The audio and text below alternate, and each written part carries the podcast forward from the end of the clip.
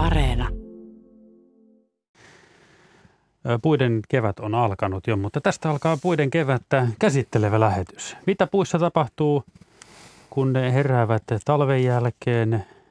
Onko pihassasi tai lähimetsässäsi jossain muualla sinulle tärkeä puu, josta haluaisit tietää lisää? Kaikki näihin ja moneen muuhun kysymykseen yritämme tarjota vastauksia vähän vielä ekstraa, jos irtoaa. Eikö näin, Markku? No yritetään parhaamme. Kyllä me hirveästi halutaan taas kuulla, että mitä ihmisillä on kysyttävää. Joo. Haluatko Markus esitellä meidän raadimme? Arboristi Sami Kiema, morjens. Morjens. Miltä on puiden kevät näyttänyt? Ää, tuntuu pitkältä. Ei meinaa lämmetä millään, eli aika koleeta on ollut, mutta tota niin, puut kyllä pärjää näissä lämpötiloissa ihan mainiosti, että ei, tota, ei niillä huolta ole, mutta odottavat varmasti niitä kivoja lämpöisiä aurinkoisia päiviä mm. niin kuin me ihmiset. Nimenomaan. Mä ajattelin, että puhutko sä ensin itsestäsi, kun tässä ollaan ollut pohjoistuulen vaikutuksen alaisena, mm. mutta vähän puihin käy samat asiat. Kyllä. Ja suoraan Sipoosta Henri Väre. Terve. Joo, moi moi. Eikä kohmessa olla sielläkään. Eli Puut kasvaa Sipoossa. Puut kasvaa Sipoossa ja tuossa toissa päivällä, kun kävin vähän metsää katselemassa, niin tuomen lehdet on jo aika pitkällä. Että kyllä siellä, vaikka näin kylmä onkin, niin kyllä se kasvu on käynnissä jo. Ja pikkuhiljaa sieltä tulee sitten kukinot ja siitepölyt ja lehdet ja helle ja vehreys, mikä kuuluu kevään parhaimpiin hetkiin. Hmm. Tuossa äsken puhuttiin ö, tästä keväästä, nyt kun on ollut vähän vilosempaa ja sitten kun mietittiin, että muisteltiin minkälainen oli kevät viime vuonna, niin oli pikkusen toisenlaiset tunnelmat. Sami, sulla oli tästä talvesta hyviä ajatuksia. Voitko jakaa ne myös kuulijoille? No joo, siis hyvä tietysti oli se, että tuli lunta, koska lumi antaa suojaa myös puille – puiden juurille ja, ja nyt kovin pakkasiakin oli, mutta ne tuli sen lumi, lumen jälkeen, eli, eli tota, niin ne ei tavoittanut sitä puun juuristoa ja a, suojas, suojas puita hyvin tuommoinen lumi. Et, mm. et, tota, niin, oikein, oikein niin kuin hyvä talvi verrattuna edelliseen vesitalveen. Kertakaikkisesti niin parempi talvi kuin oli edellinen, jolloin ei ollut lunta, mutta oli pakkasta ja kyllä se näki sitten myöskin metsässä, metsän pohjassa – oli varpukuolimia ja varmaan joku puukin otti siipeensä, mutta ei nyt tietenkään. Puuthan on tottunut evoluutionsa aikana kyllä tämmöisenkin kelivaihteluihin. Eli näin on aina ollut ja näin tulee varmaan olemaan tästäkin eteenpäin, vaikka kelit lämpenis. Tämä oli juuri semmoinen, mitä mä jäin itse miettimään, että jos ajatellaan kuitenkin puita, jotka siis nyt seisovat ja jokoittavat paikallaan, eivätkä pääse varsinaisesti siirtymään minnekään. Ja kuitenkin ne ovat olleet olemassa 300 miljoonaa vuotta vuotta, niin siihen kyllä mahtuu yhtä jos toistakin. toistakin niin miten, miten Henri, mitä, mitä sä ajattelet, että ovatko nyt moksiskaan vaikka tämmöisetkin vuodet, niin kuin tämä vuosi jo oli, oli kohtuullisen kova ja kylmä, kylmä talvi ja viime vuosi oli ihan täysin toista, niin mm. onko puut nyt varsinaisesti milläsäkään tämmöisestä? Ei, ei ne ole, että kyllä aika paljon tarvitsee keli muuttuu ennen kuin puut rupeaa ottamaan nokkiinsa, jos me mietitään vähänkin pidemmällä jänteellä asioita, mennään aika 80-luvulle. Oli paljon kylmiä talvia, puut kesti sen aivan hyvin. Kaikilla lajeilla on joustavuutta, kun puhut yksilöstä yksilöön. Mm-hmm. Jos puhutaan pitkistä jänteistä, niin kaikki mitä, mitä tänä päivänä kasvaa Suomessa, niin ne on sopeutunut nimenomaan siihen ilmastoon, mitä meillä Suomessa on. Jääkauden jälkeen oli lämpimempiäkin aikoja kuin on tänä päivänä. Että Atlanttisella lämpökaudella oli kaksi astetta lämpöisempää kuin on tänä päivänä. Eli vielä ei tarvitse olla huolissa. Ei, mutta muutoksen nopeus on sitten tietysti toinen juttu. Että ennen mentiin vähän hitaammin, tänään mennään ehkä vähän liiankin nopeasti. Palataan tähän mahdollisesti ehkä myöhemmin. Meillä on soittaja. Kyllä vain, ja hän on Raimo, soittaa Liedosta. Halo. Halo, halo. No niin, tämmöinen kysymys, että miksi tammi pudottaa lehtensä vasta keväällä? Onko sillä jotain hyötyä siitä tai haittaa? Hyvä kysymys. Kysymys on hyvä. Mä luulen, että osittain tämä johtuu siitä, että tammikin levisi Suomeen silloin lämpökaudella, ja jolloin vuodet oli erilaisia, syksyt kesti pitempään ja tammet ehti pudottamaan ehkä silloin jo syksyllä puunsa. Tammi on kuitenkin selvinnyt tästä viilenevästä ilmastosta ja osa tammista ei missään nimessä kaikki tammet pidä lehteensä talven ylitse ja en ole samaa yksilöä seurannut, että onko se sama yksilö vuodesta vuoteen, joka sitä tekee, vai vaihteleeko se yksilöstä yksilöön. Mutta kyllä se tammen kannattaa pitää lehdet niin pitkään itsellänsä, kun yhteyttämistä, yhteytystä voi tehdä, eli energiaa tuottaa. Ja se on kuitenkin, me ollaan tammen levinneisyyden äärirajoilla, niin tuo on todennäköisesti merkki siitä, että se ei ole täysin vielä sopeutunut Suomen ilmastoon. Ehkä tänään, tänä päivänä sopia, on sopeutunut paremmin. Et nyt pitäisi niitä samoja puita vaan jaksaa seurata vuodesta vuoteen, että onko se pysyvä ilmiö vai ei.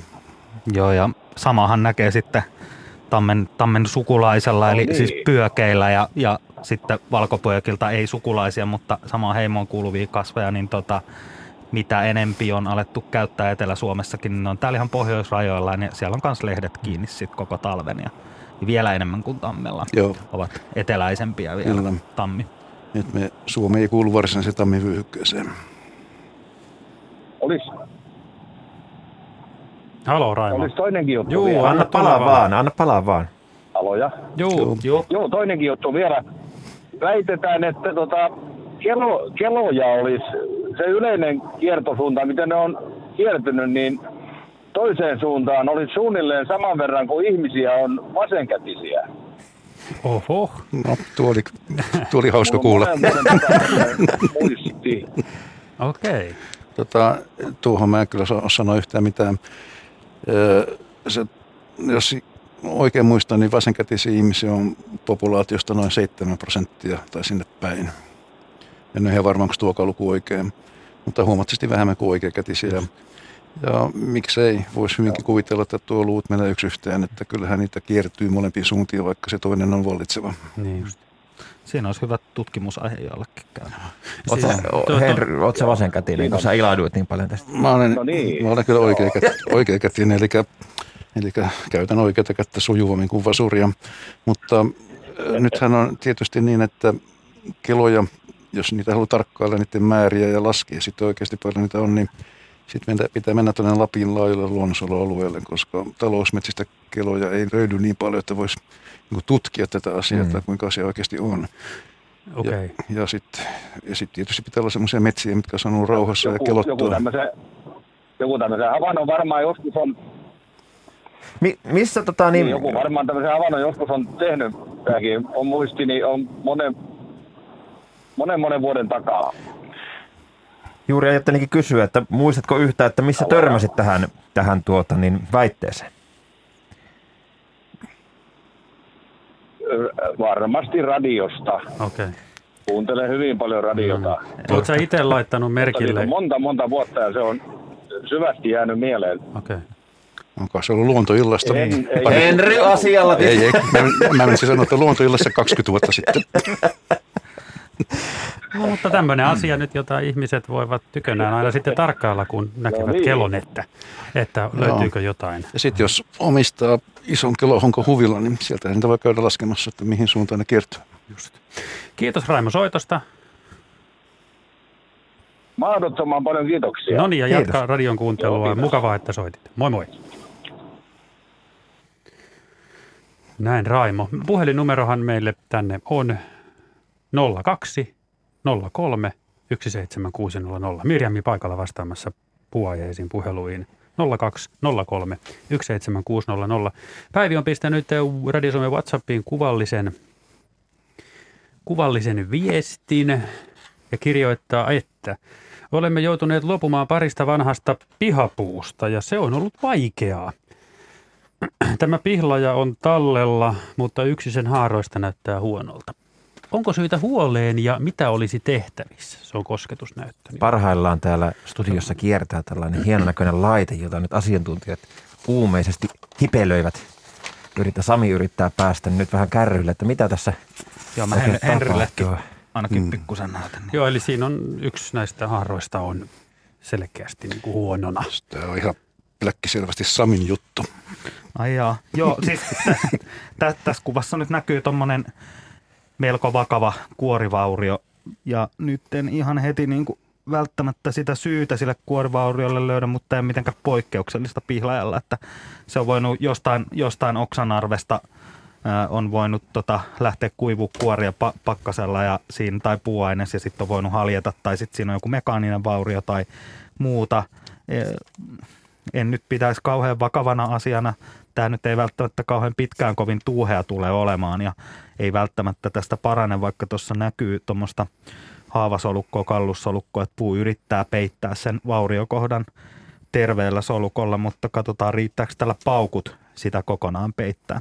Mutta mut ei mitenkään niin kuin riskitilanne, että, että kannattaa odotella ja katsoa, että miten puu selvii vai selviikö. Mm, ja niin kauan kuin puu edes pysyy koko, kovana, niin se on kutakuinkin tervettä vielä. Sitten kun se rupeaa sormi menemään sisään siitä, niin silloin on asiat huonosti. No jos a, vaikuttaa siltä, että on menossa huonompaan suuntaan, niin riittääkö sen, että tuon yhden haaran tuossa täräyttää? Siitä voi lähteä liikkeelle. Haluan kuitenkin nostaa tässä nyt näiden monien vuosien aikana kertyneen kokemuksen näiden, näiden tota puista, kun ollaan puhuttu aina siitä, että, että vaikka joku puu näyttää, ja joka lähetyksessä muuten ollaan sanottu tämä sama asia, haluan siksi nostaa tämmöinen. monta kertaa on kysytty puiden kunnosta ja joka kerta ollaan vastattu myös tämä sama asia, että vaikka puu näyttäisikin huonolta, niin se ei välttämättä vielä olekaan huono. Eli se voi yllättäenkin siitä sitten korjaantua, kun antaa sille vain aikaa ja mahdollisuutta.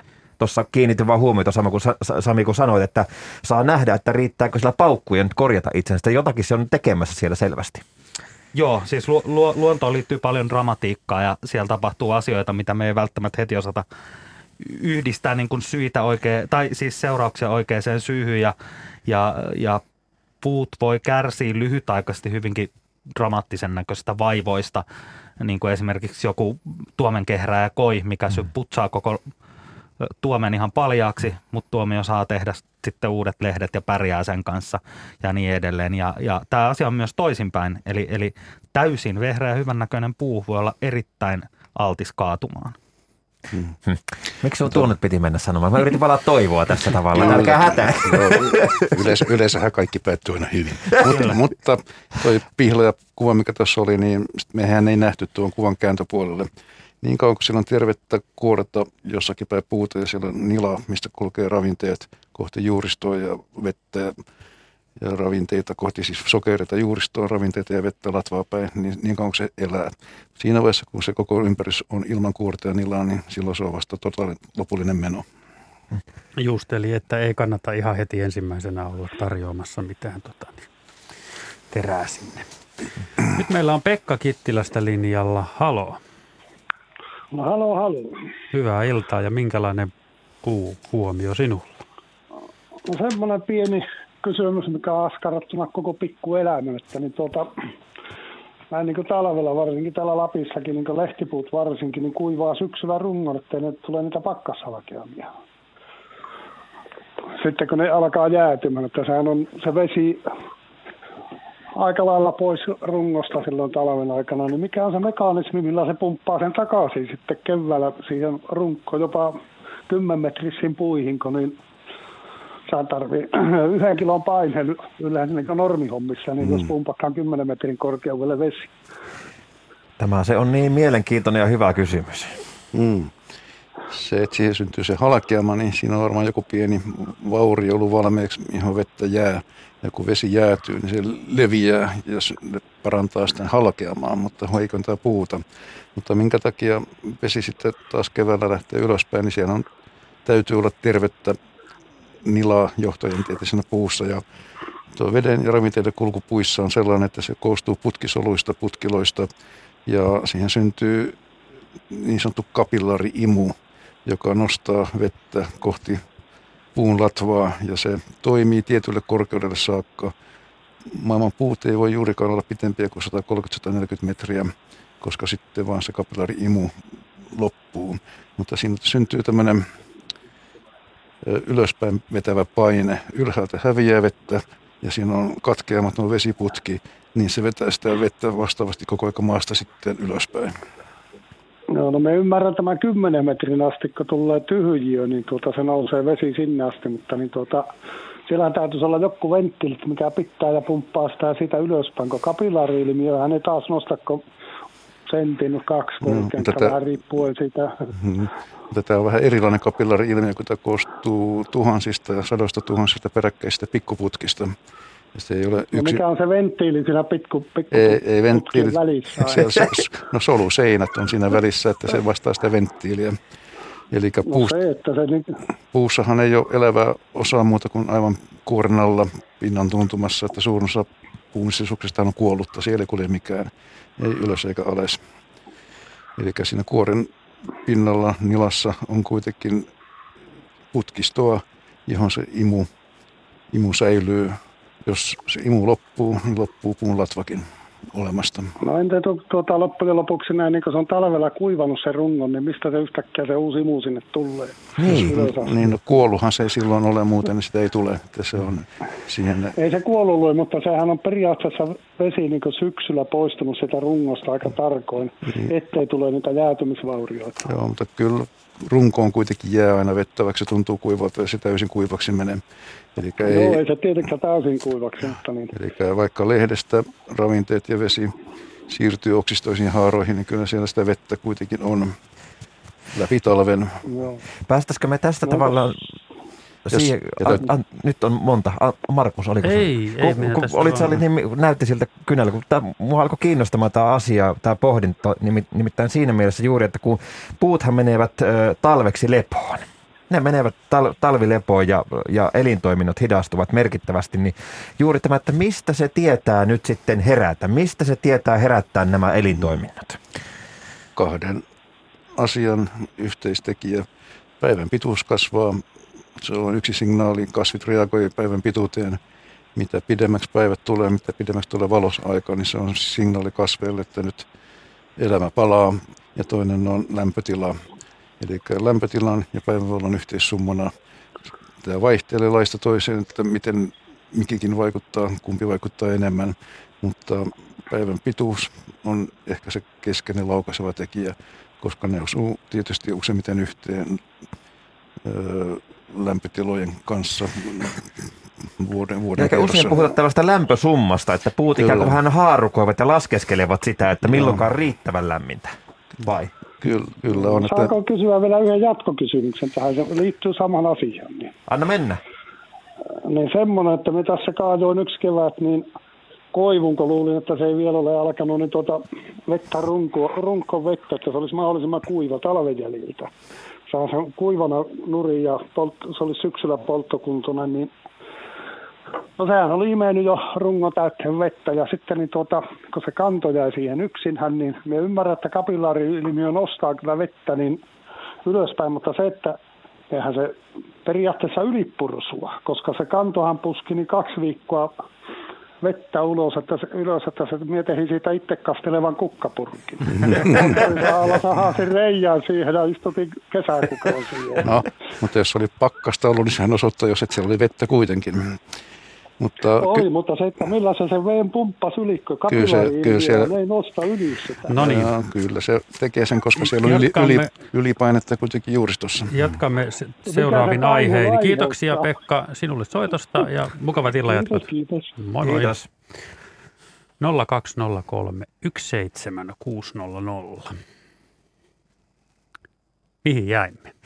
No mä jäin vähän miettimään vielä. Tähän vielä lämpösummaan. Tätä, no lämpö, lämpösummaan tavallaan, kun se, että joskus aikoinaan on pohdittu tavallaan sitä, että kumpi se nyt sitten oikeastaan merkkaa enemmän, kun puhutaan tavallaan että siitä puut laskevat ja nehän osaavat laskea jotenkin muistaa, niin onko se lämpötila enemmän merkitsevä vai, vai tämä päivän pituus ja valo? Kyllä se päivän pituus on kuitenkin keskeisempi, jos me siirretään puita Lapista, vaikkapa lappilainen koivu Etelä-Suomeen, niin se kuitenkin reagoi siihen päivän pituuteen. Eli varistaa lehtensä samaan aikaan kuin tekisi Lapissa, vaikka lämpösumpa olisi parempi. Hmm.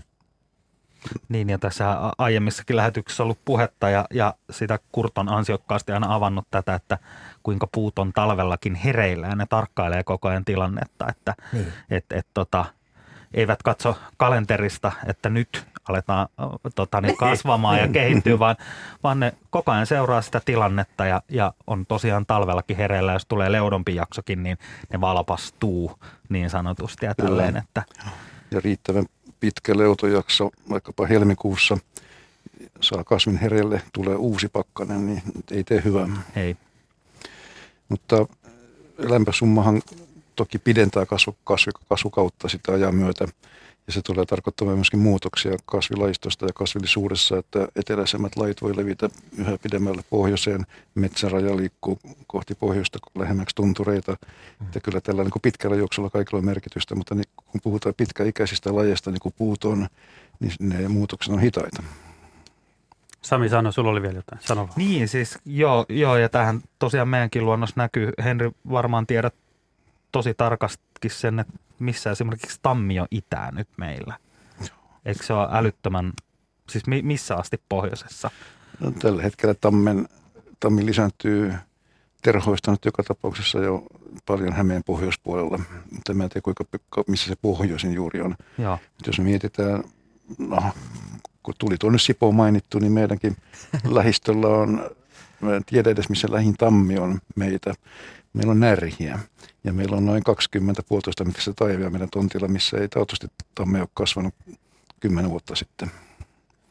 Tästä voitaisiin myös kuulia havaintoja, että, että jos asut Pohjoisin tammi. Mi, missä, missä onkaan Niin, Suomen pohjo- pohjoisin Siis tammi? olisi pohjois, pohjoismaa viljely mä tiedän, mutta siellä se ei kyllä terhoita. Ja Sodankylässä kasvaa viljelyt tammi, sen mä tiedän.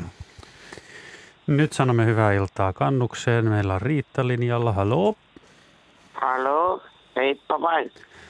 No hei. Tuota, tuota, minulla olisi semmoinen kysymys, että miksi haapa on kaljuna, kun koivussa on jo lehtiä. Haapa tekee sitten vasta, kun koivu on jo lehtiä täynnä, niin sitten se rupeaa vasta pukeutumaan lehteen, rupeaa puhkeaa vasta silmut. Mistä se johtuu? Mikä siinä on syynä? Ja... Että se tekee niin myöhään puhkaisee vasta ne lehdet esille. Onko tämä jotenkin sun lähe, lähettävillä tämä, tämä tuota, niin myöhäinen haapa? Se on tuossa kotipihalla on komia haapa, jonka, Mhm. joka on istutettu vuonna 67 siihen pienenä taimena. Kun tämä on rakennettu 67, äiti ja isä on sen siihen istuttanut.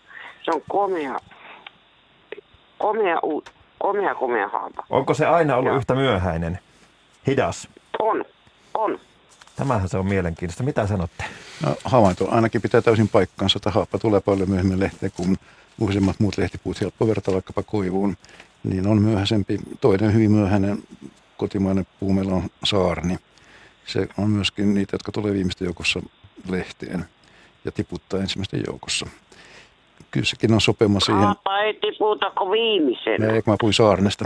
niin, niin, niin, haapa, Viimis, kun, sitten kun haapa tuota, ja kun ne, minkälainen kumma systeemi siinä sen lehti nivelessä, onko se joku nivel, kun se niinku pyörii aivan niin kuin se ympäri pyörii. on, siinä on nivel, joka saa sen värisemään, havisemaan, eli siitä se haavan havina Joo, tuleekin. se on ihanaa. Kun On. Joo. Mutta keväällä, keväällä se ei On. kestä pakkasia niin hyvin se lehti, kuten koivulehti tekee, sen ei kannata tehdä lehtiä. Ne on hyvin hentoja ja ohuita, jos vertaa viikkoista haavalehtiä tai viikkoista koivulehtiä, niin haavalehti on vielä hyvin ohut ja hentoja. Ottaisi siipensä kyllä keväällä, jos liian aikaisin lehtensä tekisi. Joo, kun se tekee niin, kun se on niin hassun näköinen, kun muut on lehdessä, puut, koivut ja piiloja. Joo, Se on kyllä. vielä kaljuna siinä. Se on kyllä, se on täysin oikea sitten- havainto. No syksyä on ihana, kun ne lehdet pysyy siellä, mutta ne muuttuu, tulee se ruskaväri punaista ja keltaista ja vihreä on vielä kaikissa lehdissä. Se on kaunis kyllä. Kyllä. On, Kyllä. joo. Ja sitten on vielä yksilöllisiä eroja tietysti puilla, kun puut on yksilöitä, niin tota, ihan lajin sisäisestikin, että haapoikin tulee vähän eri aikaan lehteen tota, niin No niin, perimästä. kun Ja, tuossa on sen lapsi sitten vieressä, niin kyllä ne yhtä aikaa tekee Se on sama yksilö. niin, no, ni, niin Joo. tässä tapauksessa varmasti sama yksilö. Niin kuin yksittäinen haapametsikkö Hmm. voi olla sitä yhtä samaa yksilöä. Tämä se oli minulle, Se on niin muistan. kiva. Tämä Se on niin kiva, kun siihen aina Peipponen tekee pesää. Kiitos On. Riitta. Mainiota illanjatkoa. Joo. Moi Kiitos. Joo. Mutta näin voi myöskin seurata haapo, ha, haavikkojen yksilörajoja. Jos niillä on eriväiset lehdet, niin yleensä se saman paikan useammalla aarilla on yhtä ja samaa yksilöä. Ja silloin samanlainen ruska, samanlainen keltainen väri tai samanlainen punertava väri. niin haapojen värijenkin pohjalta voi rajata siitä, että mistä yksi haapaklooni alkaa ja, ja päättyy. Muista aina jotenkin, tämä oli niin hämmentävä tieto silloin aikoinaan, kun mä kekkasin ja kuulin sen, että tavallaan kun oli katsonut haavikkoa ja sitten monta runkoa ja sitten se olikin se ihmeellinen tieto, että ei, se onkin yksi ja sama puu. Joo, että nyt ei se pääse, miksi näin on, niin haava, haapa tekee juurivesoja, eli kun juuri kasvaa maan sisällä metrin kaksi tai enemmän, niin sitä juurista nousee uusia haavarunkoja. Osaatteko yhtään arvioida sitä, että miksi on sitten, kun mennään näihin miksi-kysymyksiin, miksi voisi olla niin, että se haapa tekee lehtensä niin myöhään? Koska muistan siis aikoinaan tästä, että, että tuota niin, ö, olisiko se ollut näiden varhaisen, kuten pähkinäpensä se leppä, niin niiden siitepöly ja ne kukkivat aikaisin, hyötyvät siitä, että muut eivät ole vielä lehdessä. Ja sitten jos laskisivat siitepölyn liikkeelle ja siellä olisi paljon le- lehtiä, niin sitten eihän se leviäminen onnistuisi samalla tavalla. Niin onko, onko haavalla, voisiko sillä olla joku tämmöinen kikka tai juoni taustalla, että mitä se hyötyy siitä, että se tulee niin myöhään lehti? No, tämä on, tämä on niin pajukasvelle, mihin haapakin kuuluu, niin on sama asia. Ne kukkii ennen lehtimistään. Ja ne on tuulipölytteisiä lajeja, eli siellä pääsääntöisesti kyllä kimalaiset käy raidalla. Mutta haapa on tuulipölytteinen kasvis ja ne ei kannata tehdä lehtiä ennen kuin se on kukkinut. Silloin tuuli pääsee kaikkein tehokkaammin levittämään haavan siitepölyä. Se on levi- sama ajatus siitä. leviämisbiologian kannalta, niin se on todella kätevä ratkaisu. Se koskee kaikkia tuulipölytteisiä lajeja. Kuuset, männyt, pajut, ne kaikki tekee keväällä varhaan kukinut, jotta siitä pölyn leviäminen olisi mahdollisimman tehokasta. Jos, jos tota, niin tästä pölyn leviämisestä pieni aasi sieltä kääpien puolelle, niin niilläkin on tämmöisiä tapoja, ne tietää, että miten pääsee levittäytyä tehokkaammin, niin, niin tota, esimerkiksi kaikille tuttu pakuri, eli pakurikääpä, mikä muodostaa niitä mustia möykkyjä pakureita, etenkin koivurungoille – niin sen varsinainen itiöimä, eli se lesääntymiselin, niin, niin se kääpä kasvattaa sen puuaineen ja kuoren väliin. Siinä vaiheessa isäntäpuu on jo hyvin, hyvin tota niin, huonossa hapessa niin sanotusti, ja se kasvattaa semmoisen pinnan myötäisen levyn sen itiöimän sinne kuoreen pueneen väliin. Mm. Ja se kasvattaa semmoisia pieniä harjanteita siihen, millä se työntää sitä kuorta pois edestä, ja. jotta se kuori repeytyy ja kun ne itiöt lähtee sieltä itiöimästä tuulen mukaan, ne pääsee leviin laajemmalle, kun se työntää sen kuoren niillä harjanteilla pois edestä. Eli se vähän niin kuin avaa oven omille lapsosilleen. Tämä on ihan nerokasta, mutta tämä nyt on sitten eri pakuri kuin on Jalavan pakuriko vai mikä? No se? joo, Jalavan pakuri on siis samaa sukua, mutta tota niin, Jalavan pakuri on vain jalavien vaiva, etenkin vuorijalavan vaiva, ja tota niin, se ei kasvata näitä mustia möykkyjä sinne rungolle ollenkaan. Ja, ja lavapakuri on huomattavasti vahingollisempi ää, isäntäkasvilleen kuin tämä tavallinen pakurikääpä. Ja lavanpakuri on silleen harmillinen, että se tappaa myös sitä pintapuuta, sitä elävää solukkoa ja lahottaa sen. Ja se tarttuu sieltä latvan haavapinnoista, tulee niin kuin yläkautta, että puu voi tyvialueelta olla niin kuin rungostaan tyveltä hyvinkin terve, mutta sieltä sitten – yksi, kaksi tuulessa täydessä lehdessä oleva 500 kiloa painava latva tippuu alas. Ja pikkuhiljaa tämä sieni siis tappaa koko puun. Lähteekö se? Niin, Henri. Ja tästä on hyvä esimerkki. Me omalla työpaikalla meillä on yksi Suomen suurimmista vuorialavista meidän, meidän työpisteen edustalla ja sitä on lyhennetty useampana vuonna peräkkäin niin pari-kolme metriä kerrallaan. Sitä ei haluttu kaataa pois. Eli ne kuolleet latva oksat katkotaan pois ja se tavallaan typistyy koko aika vähän, kasvaa ehkä haarat vähän lisää pituutta, mutta siitä sienestä se vuorialava ei tule koskaan pääsemään eroon. Joo, ja tämä on se niin kuin että itsekin kun me hoidetaan myös meidän työpaikalla tota, niin Helsingin kaupungilla niin, niin jalavia, niin tota, tämä on se tapa, mitä me yritetään aina, että poistetaan niitä tartunnan saaneita haaroja sieltä. Niin, mutta mm. ei, me, ei me sitä sienirihmastoa sieltä rungoalta saada pois. Eli se sieni etenee ja valitettavasti erittäin nopeasti tänä talvenakin jouduttiin yhdestä kohteesta useita useita vanhoja jalavia poistamaan, koska ne alkoi olla todellinen turvallisuusriski, että syksyn myrskyissä ja muutamalla tuli alas. Ja ja tota, tämä on semmoinen kehitys, mikä valitettavasti nämä vanhat jalavat tuppaa viemään eteläisessä Suomessa ja rannikkoseuduilla aina tuonne Vaasaan asti. Linjalla lähetyksessä seuraavaksi Markus. Paikkakunta on Helsinki. Terve. Joo, Markus tässä hei. Moikka. Yes, ole hyvä. Tarina alkaa sillä lailla, että pari vuotta sitten mä muutin alkukeväästä öö, Länsi-Helsingin Niemenmäkeen. Ja siinä minun parvekkeeni edessä on pienen pieni metsikkö, mutta kyllä siellä asuu liito-oravakin. Mutta siinä on ko- kuusi, joka kukki oikein niin kuin, oikeasti se oli täysin punainen silloin, mikä oli, oli tuota upealainen näky ja valtavasti muodostui käpyjä. Mutta tota, niistä pari vuotta sitten kehittyneistä kävyistä vielä niin kuin, äh, kohtalaisen merkittävä osa on jäljellä siinä puussa. Ja viime keväänä ei tullut, ei ollut sanottavasti uutta kukintaa. Että, tota, mikä on se, mikä saa aikaiseksi sen, että se kuusi joskus kukkii hurjasti ja miksei ne niin kuin heti seuraavana vuonna putoa ne kävyt pois. Pääsemme, pääsemme puiden seksielämän kimppuun. No niin, aloitetaan niistä punaisista kävyistä, jotka on todellakin aivan nuoria emikukintoja, jotka on pölyttyneet silloin juuri keväällä, kun siitä pöly on levinnyt sinne. Kasvukauden aikana se käpy ottaa pikkuhiljaa sen normaalin ruskean värinsä ja kovettuu ja kääntyy myöskin alaspäin. Nuori kuusen käpyhän on pystyy, vanhemmiten se alkaa roikkumaan alaspäin. No kun ihmiselläkin saattaa käydä tämmöinen ilmiö joskus. Kyllä joo, ne, voi sanoa menemättä tämän pidemmälle tässä.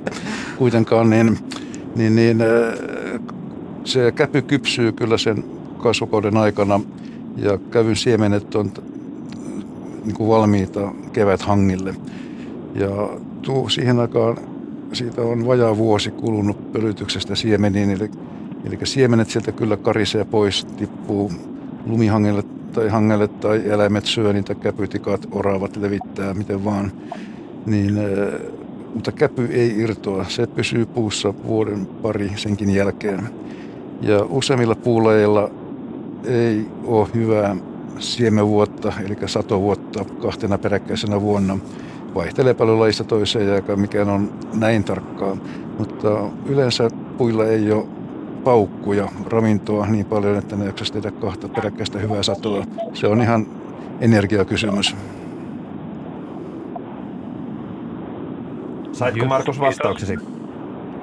Joo, kyllä, kiitoksia. Hyvä, mainiota. Moi moi. Joo, hyvä illan jatkaa. Samoin moi. Kiitos samoin. Lotta kirjoittaa, että kullaalla satakunnassa hän on nähnyt kuusen taimen, jonka ylimmässä oksassa kaksi kasvuväliä oli kirkkaan sininen Miksi sininen Lotta toteaa luulleensa, että oksaa olisi maalattu, mutta hänen mielestään näin ei ollut. En ole Moisesta kuullut, eikä nyt ihan heti soita kelloja. Ja sinisiä tietysti erilaisia sinisiä, mutta kyllä kuusissa voi olla semmoista siniharmaata sävyä myöskin neulasissa hieman yksilöstä toiseen, mutta minkä takia se on juuri sininen, niin en mä en myöskään pysty vastaamaan, että mikä se syy sille on. Hmm. Että joko siinä on ylimäärin sinisten pigmenttien tuotantoa tai alimäärin jonkun muun pigmentin tuotantoa, jolloin se sininen pääsee paremmin esille. Useimmissa lajeissahan on paljonkin eri värisävyjä kuin me, mitä me nähdään. Eli siellä on erilaisia väriaineita, on antosyooneja, jotka on sinisiä viivapunaisia, on, on karotenoideja, jotka on oranssiin keltaisia vivahtavia, ja ne pääsevät esille vasta, kun lehtivihreä hajoaa, joka dominoi sitä pigmenttimaailmaa kasveissa. Kun lehtivihreä hajoaa syksyllä, se näkyy tietysti parhaiten lehdissä, niin silloin ne muut väriaineet pääsee esille. Mutta koska kuusen neulanen no sekin, sekin on niin kuin kuusen oma lehti. Se on lehti, joo. Se niin, on. Ja se pitää sitten taas vihreytensä koko ajan. Niin mistä tämmöinen mm. sinerys voisi sitten tuota... Neulasista, mä en tiedä puhuttiinko tässä loppujen rungosta vai neulasista? Öö, tässä on mainittu oksas, oksassa on ollut kaksi kasvuväliä. Väliä, se tarkoittaa sitä. Kuusen uusia oksiahan, neulastahan peittää myöskin niitä. Siinä on rungon myötäisiä, haaran myötäisiä neulasia ennen kuin ne tippuu pois. Eli todennäköisesti se veri syntyy silloin neulasista. Ja kyllähän kuusen neulasilla on sen lievää sinihärmeyttä välillä neulasissa nuorissa, nuorissa sellaisissa, mutta ei se mikään vallitseva värisävy kuitenkaan, että joku syy siinä on, että lehdittää. Sinihärmeyttä. Sinihärmeyttä, mm. kyllä. Härmää. Muista Markku en, tämä termi. Entäpä, entäpä jos kyseessä ei olekaan ollut kuusi, metsäkuusi? Se on toinen vaihtoehto, että tästähän ei voida selvittää sitä, että meillä on muun muassa tämmöinen laji kuin okakuusi, joka on luonnostaan tuon sävyinen. Eli, Aha. eli, Mitä Sami, Niin. sä jotenkin, sä vaikutit niin hirveän miettelijältä ja sitten kaivoit tämmöisen kortin tuolta taskusta. Se on se okakuusi. Joo. Okakuusi, ei koka, okakuusi. Ja Niin. Ei kun rupesin miettimään, että mistä se voisi johtua. Hen, hen, Henry tuossa avasi asiaa, asiaa seikkaperäisesti, mutta sitten tuli vaan mieleen, että, että aika sinineulasiakin muita piikkejä lajeja on. Kyllä. Ja on paljon sellaisia lajikkeita, jotka on valittu nimenomaan sen värisemmensä vuoksi, koristeellisuutensa vuoksi. Eli on olemassa sinikuusia, si- hopeakuusia, punakuusia. Et Niin ja usein vielä nämä uusimmat kasvut on, on eri sävyisiä ja eri värisiä No niin. selvästi. Mä, mä ajattelin vielä tähän yhden kierrepallon heittää, että voisiko se jostain syystä myös olla maalattu. kun ottaa huomioon ihmiskunnan hyperaktiivisuuden ja, ja pakonomaisen tarpeen tehdä aina jotakin, niin kyllä näinkin voi käydä. Okei, okay. Joo. Kiitos Lotta viestistä. Pysytään kuusi teemassa. Anna Porista on lähettänyt tällaisen viestin. Hei, asiantuntijat. Pihaa kevät siivotessani olen haravoinut isoja kasoja, noin maks 10 senttimetrin pituisia terveitä oksanpätkiä Serbian ja Douglas-kuusien alta. Nyt on, on, on siis monenlaista eri kuusta nyt tässä. Jonkin verran myös Japanin marjakuusien alta. Oksan pätkät ovat täysin vihreitä kautta hopeisia, ei siis yhtään ruskettuneita. Puut ovat jo vuosia vanhoja ja isoja. Katkovatko oravat tai linnut näitä? Oravia ja lintuja on syötetty ruhtinaallisesti koko talven ajan. Tällaiseen en ole ennen törmännyt. Joo, oravat katkoo. Kyllä näin on. Eli tässä on taustalla se, että jos on huono siemenvuosi oraville, eli siemenet vaan puuttuu yksinkertaisesti, niin sen seurauksena oravat tietysti joutuu hakemaan korvaavaa ravintoa. Ja erittäin hyvä ravinto on uusimpien vuosikasvainen silmut.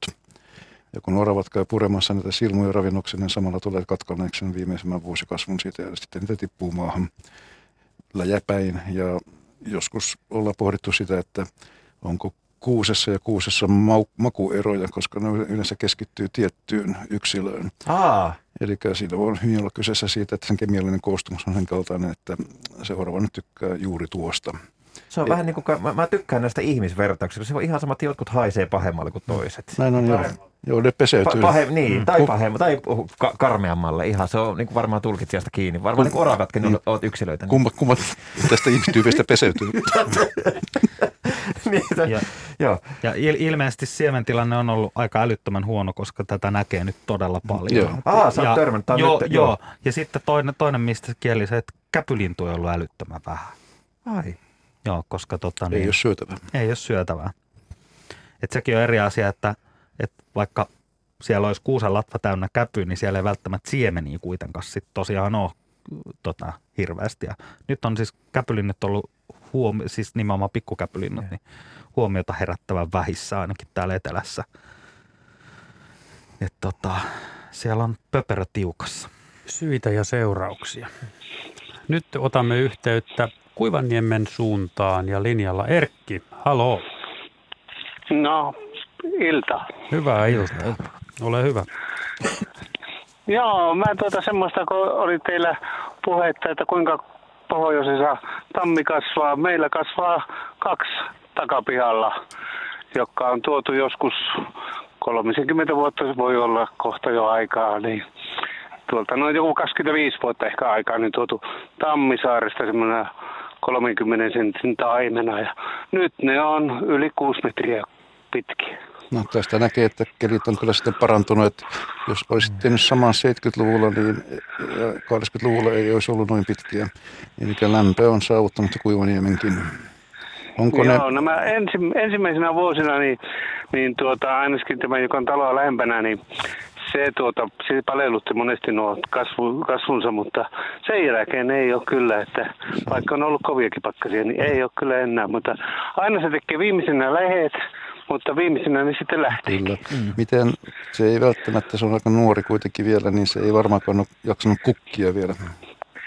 Joo, sitä mä olen ihmetellyt, että kun ei siihen tule terhoja, että ihan semmoiset pienet on, Joo. oikein pikkuset on, mutta ei ole tuota, ei sen kummempia. Sitten mä juuri, että milloin se oikein alkaa tekemään niitä. Nyt täytyy, mä en täsmällisesti pysty vastaamaan, että riippuu hyvin paljon mistä päin Suomea ollaan. Tammihan ei loppujen lopuksi ole kovin hidas kasvunen puu toisin kuin luullaan. Mm. Että kyllä Etelä-Suomessa semmoinen 30-40-vuotias tammi toivottavasti kukkii ja tekee terhoja. Ja täys hyvin iso tammi jo. 100-vuotias tammihan on jo hyvin iso, Kuinka iso? 20 metriä. Okei. Tota, Joo, joo, joo, mutta joo. tammistahan sanotaan, siitä on sellainen vanha sanonta olemassa, että tammi elää nuoruutta 300 vuotta, keski-ikää 300 vuotta ja kuolee 300 vuotta. Oi, mahtavaa. Mutta se on väärä sanonta, että, että Tammihan elää pidempään. joo, tammi voi elää pidempään, mutta Suomessa ei, ei yli tuhatvuotisia puita tällä hetkellä tunneta kuitenkaan, eikä noinkaan vanhaa. Että suurimman tammen ympärysmitta on muistaakseni reilu 6 metriä tuolla Varsinais-Suomessa Sauvossa, että sillä on tietysti ikä paljon, mutta tämmöisiä puita ei kairata. Samilla, Niin, niin ei kun tuli vaan tuosta mieleen tosiaan, että tammi kasvaa nopeasti, että, että siis aika usein ne ajatellaan huomattavasti vanhemmiksi, koska ne on järeitä näyttäviä puita. Mm. Mutta tammi, mi, minulle on opetettu, että hyvissä olosuhteissa kasvaa nopeammin kuin koivu. Ja Kyllä. olen myös nähnyt, nähnyt semmoisia koealoja täällä eteläisessä Suomessa, missä mis tota, niin, tammet oli 20 metriä korkeita, 60 senttiä paksuja ja ne oli muistaakseni 60 vuotta vanhoja. joo. Joo, siis tämähän on kanssa tämä, minkä olen oppinut tässä äh, puiden kanssa pyöriskellessä, että ikää ei voi kyllä oikein niin ulkonäöstä päätellä. Ei, katsot vain minua. Nimenomaan, tämä, siis t- tämä pätee paitsi puihin myös Henryyn. Kyllä. Että, mutta, mutta tuo tammi, sen tammen vuosikasvain voi olla jopa sentin verran, että mikä on hyvinkin paljon no, mille tahansa puulle. Et se, se, on, se ei ole hidas. Erkki, oliko näin, että Kuivaniemi, josta soitat, on siis tuossa Oulun ja Kemin välissä? Joo, kyllä. Niin on. Oulusta 75 kilometriä, Kemmiin 35. Joo, entisen Oulun läänin tai ehkä semmoinen vieläkin olemassa, niin pohjoisin kunta on sillä rajaa. Eli Joo, mel- melko pohjoisessa, pohjoisessa ollaan kuitenkin, ja siellä se tammi sitten hyvin kasvaa. Ennen vanhan tuli Simo vastaan, kun menit eteenpäin, mutta mä en tiedä, onko semmoista kuntaa vielä olemassa. On, on, on se Simo meillä tuossa naapurikuntana. Joo. Kyllä se on sitten ensimmäinen Lapinläänin kunta Kyllä. on Simo. Torniossa muuten kasvaa sitten myöskin tammia, jos siellä Tornion saaressa joskus käytiin, sitä, niitä on sinnekin istutettu. Kyllä, kyllä, joo. Asia kunnossa. Jos ei tähän hätään ollut muuta Erkillä, niin hyvät illanjatkot. Joo, ei. Hyvä. Hyvä, kiitoksia. No niin, Hei, hei. joo, hei. 02 03 17600. Puhumme puista ja puiden keväästä kello 20 asti. Paikalla on arboristi Sami Kiema ja yliintendentti myös Ylen luontoilloista tuttu Henri Väre sekä Markku Sipi ja Markus Turunen ja Mirjami Smaleen ottaa puheluita vastaan. Heippa, heippa. Ö, halusit, Henri, hieman mainostaa. Annoin sinulle henkilökohtaisesti luvan, koska kyseessä on, on tällainen yhteiskunnallisesti ja aiheeseen merkittävä teos. No, tämä on todella hieno juttu, että voin pienen puheen pitää hyvin lyhyesti lupaan kuitenkin. Eli tänä, tänä vuonna ilmestyi Suomessa uusi puukirja, Puu- ja pensaskasvio, täsmällisimmin vielä Suomen puu- ja pensaskasvio, jossa esitellään pitkälti toista tuhatta Suomessa alkuperäisenä luonnonvaraisena kasvavaa puulajia sekä suurin osa viljelyistä puulajeista. Ja eli siinä on hyvät tuntomerkit, määrityskaavat, erinomaiset piirroskuvat, kukinta-ajat, jos on kiinnostunut tämmöistä asioista. Siinä mainitaan myöskin eri puulajien, puusukujen yleisimmät tuholaishyönteiset tautisienet, viljelyohjeet. 552 sivua tiukkaa asiaa.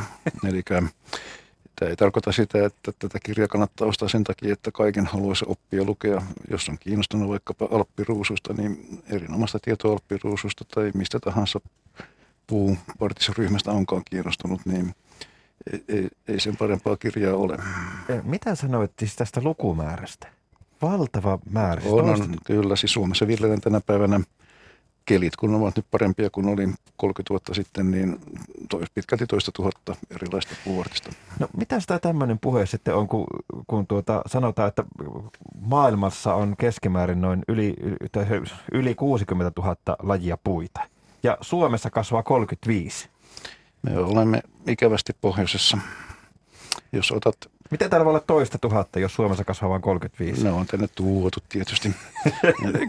Tänä päivänä on internet, monet maat avautui, kelit on paremmat, niin se on syy sille, että tänä päivänä meillä menee moni puulaji, jota ei 80-luvulla voitu kuvitellakaan kasvatettavaksi. Ja kyllä se on nyt niin, että jos tämmöinen kehitys jatkuu meidän ilmaston suhteen, niin yhä enemmän tänne voidaan tuoda kokeiltavaksi. Kaikki ei menesty, osa menestyy. Eli, eli mä, ja mä luulen, että tämä tulee lisäämään myöskin kiinnostusta tämmöiseen dendrologiseen harrastukseen, puuvartisharrastukseen. Että... Joo, Sami. Joo, ja on, on, on tota, niin, syytä ollakin nimenomaan kiinnostunut, kun nämä olosuhteet muuttuu tässä aika, aika kovaa vauhtia, luonnottoman kovaa vauhtia, niin kyllä meilläkin on esimerkiksi Helsingin kaupungilla, niin meillä on ollut useita vuosia nyt hanke, että etsitään uusia puulajeja, joita voitaisiin sitten istutella vihera, julkisille viheralueille, koska meidän pitäisi monipuolistaa meidän lajistoa ja meidän pitäisi tota, niin, miettiä, miettiä niin kuin tautikestävyyttä ja muuttuvia sääolosuhteita. Mm-hmm. Että tästähän on tieteilijät maininneet, eh, luonnontieteilijät, että, että Unkarin ilmasto olisi tuossa 2100 suunnilleen täällä, niin, niin mm. tai jotain tällaista niin, muistelen. voi käydä Puola ainakin, mutta nyt niin kuin mainos television tai mainoskanavan mukaan, shoppailukanavan mukaan. Suomen puu- ja pensaskasvio, 48 euroa, tiedekirja. Kaupan päälle ei tule mitään. Niin. Tämä oli Simon vaatehuoneelta. Hei, tämä sun sormimerkki oli tuttu sieltä. Voin voi suositella lämpimästi. Itse en ole, en ole kerännyt vasta kuin vähän, vähän vilkulla, vaikka ennakkoon tilasin itselleni oman kappaleen. Töihin vielä erikseen tietysti toinen kappale, mutta tota, on hyvän näköinen kirja ja selkeä ja Miten informatiivinen. Sami Arboristina, niin, niin tota, miten kun tuossa just Henry puhui, että 80-luvulla ei, ei voidu kuvitellakaan, että joitakin puoleja, mitä nyt tällä kanssa. Oletko sä huomannut minkälaisen muutoksen nyt ylipäätään niin kuin Suomen puissa ja muutoksista ja muuta? No tota, mulla ihan 80-luvulta asti ole kokemuksia, kun mä oon vasta 74 syntynyt, että en ollut oh. vielä puitten parissa silleen, mutta mutta tota niin, äh, kyllä me ollaan kokeiltu kaikkia vähän arempia tässä sanotaan, että itsekin on ollut nyt työelämässä aktiivisesti reilu parikymmentä vuotta, niin kyllä muutoksia näkyy.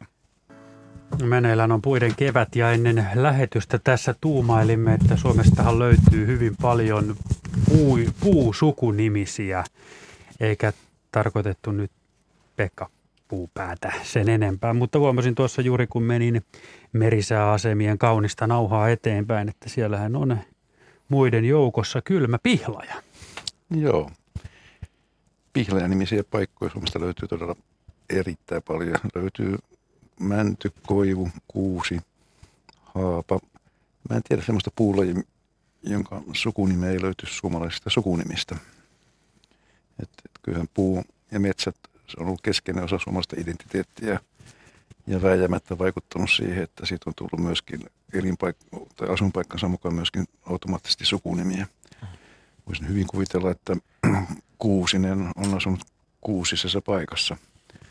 Ja suku Kuusi, heitä pihalla on varmaan yksi iso kuusi. Niin ja la- laajemmin ajateltuna, niin kyllähän me ihmiskunta ollaan koko meidän kulttuuri ja kaikki kammettu sieltä luonnosta. Kyllä. Että mi- minulle on selvinnyt henkilökohtaisesti esimerkiksi, mistä joikaaminen on kotosi. Mä kerron se ehkä joku toinen kerta, kun puhuu.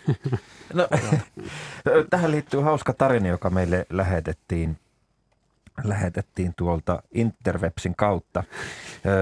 Tanja V. ystävällisin te- terveisin kirjoittaa näin. Olimme bussissa turistikierroksella Vienissä Itävallassa noin kymmenen vuotta sitten. Siellä oli paikallinen suomalainen opas, joka oli toiminut monta vuotta Vienissä. Hän sanoi, että ainoastaan suomalaiset aina kyselevät, että mikä puu tuo on, kun muun maalaiset eivät niistä pitää pätkääkään.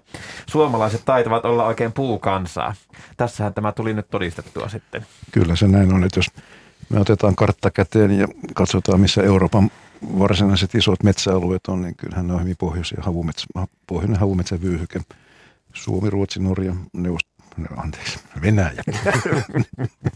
No ei se on niin. Just Näin mä kuulun siihen ikäpolveen, että Neuvostoliitto ruletti niin pitkään.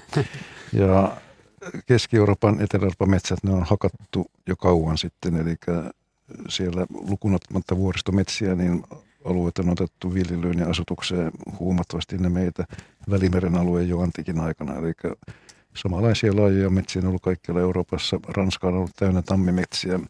mutta eipä ole enää. Mitä varten ne on hakattu?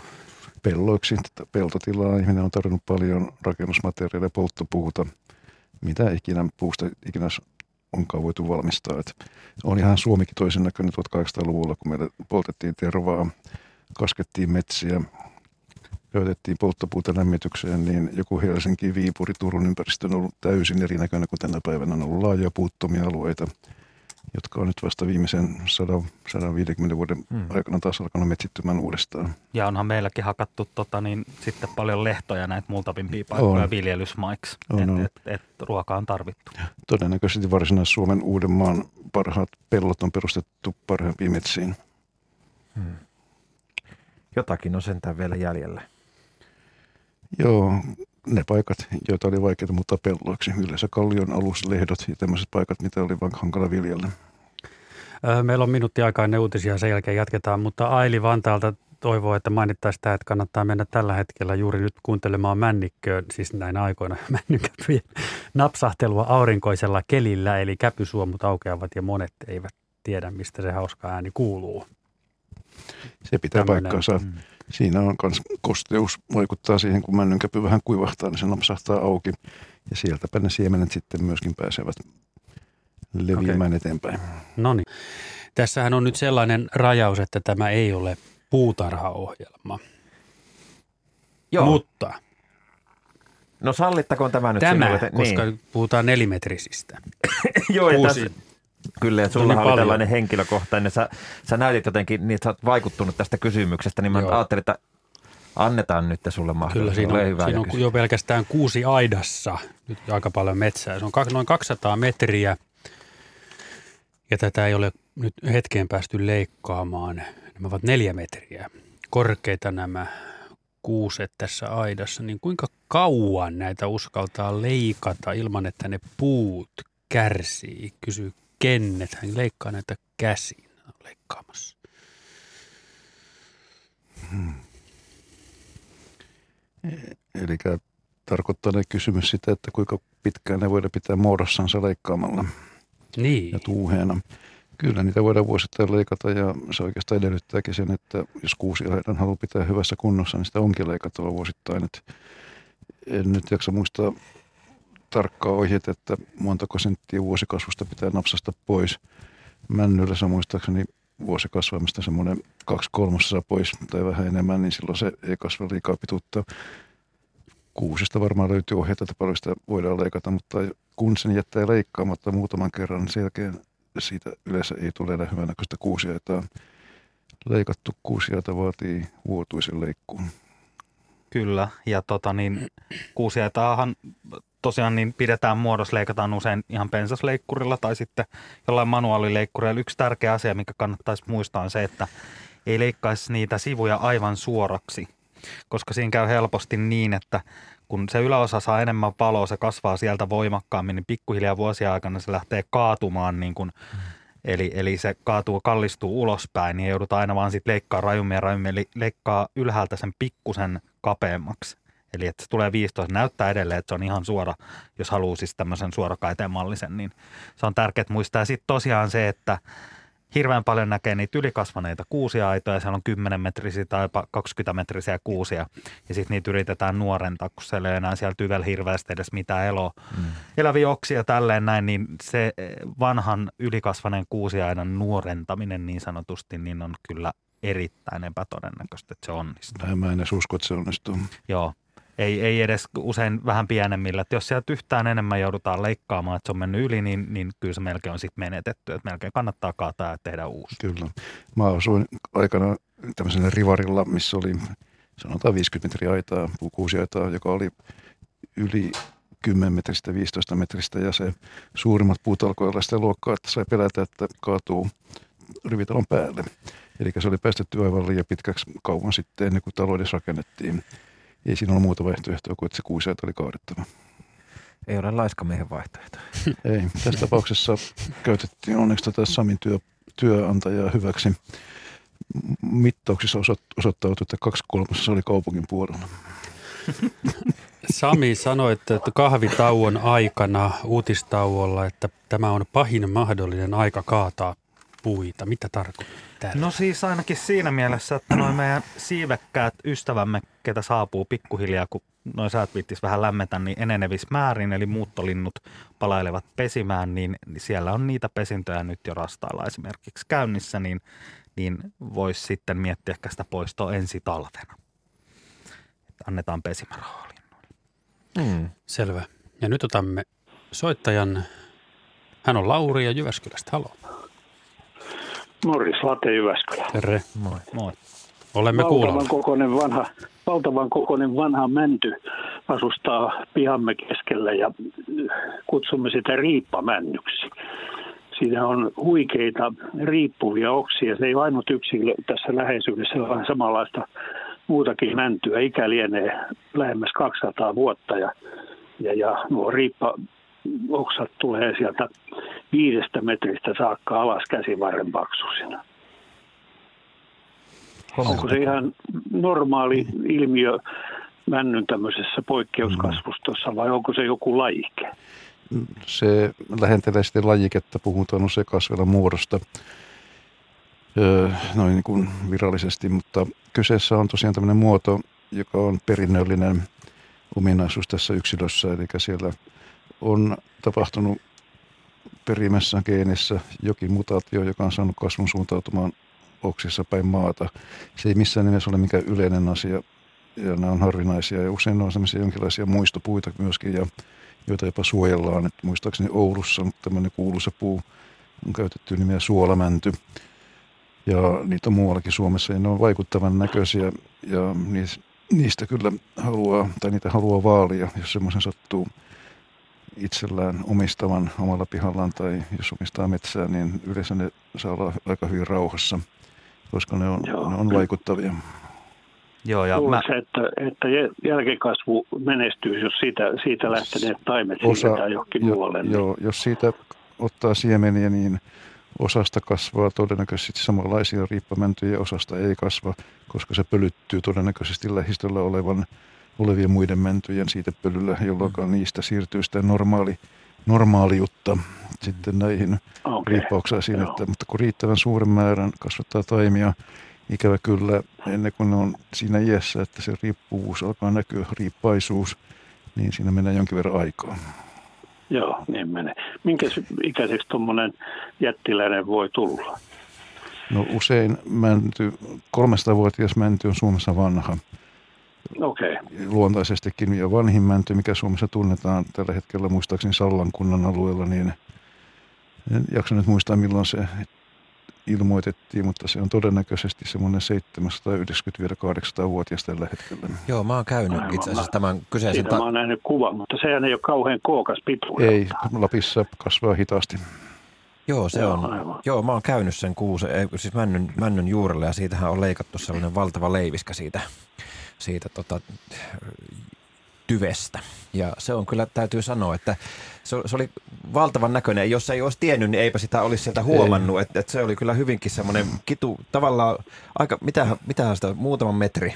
Muutaman metri ja se oli tavallaan ikään kuin hyvin suora runko ja se oli ikään kuin sinne latukseen. Se oli kuin semmoinen tippaleipä, ikään kuin kuvittelit semmoisen syherry sinne päälle ja se Aivan, hyvin, hyvin persoonallisen näköinen, niin kuin nyt Lapissa yleensä, Lapissa männyt voivat olla hyvin persoonallisen näköisiä. Tämä oli yksi yksilö, mutta se kasvoi semmoilla suoalueella ja se oli ikään kuin tuossa Suomen ja Venäjän raja-alueella, että sinne ei päässytkään muuta kuin sitten rajavartioston Joo. avulla, mutta että komea yksilö oli ja se on kyllä juuri varmaan tällä hetkellä varmaan lähemmäs 800 vuotta Mä aikaa. muistelisin kanssa.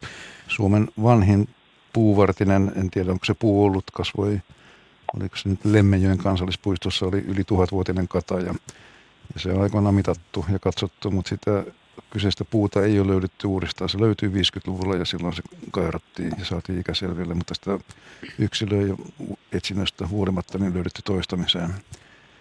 Ja sitten kun mennään oikeisiin metusalemeihin, niin maailman vanhin puu oli mittaushetkellä 5062 vuotta. Mm. Oh, hieno, Vaikuttaa.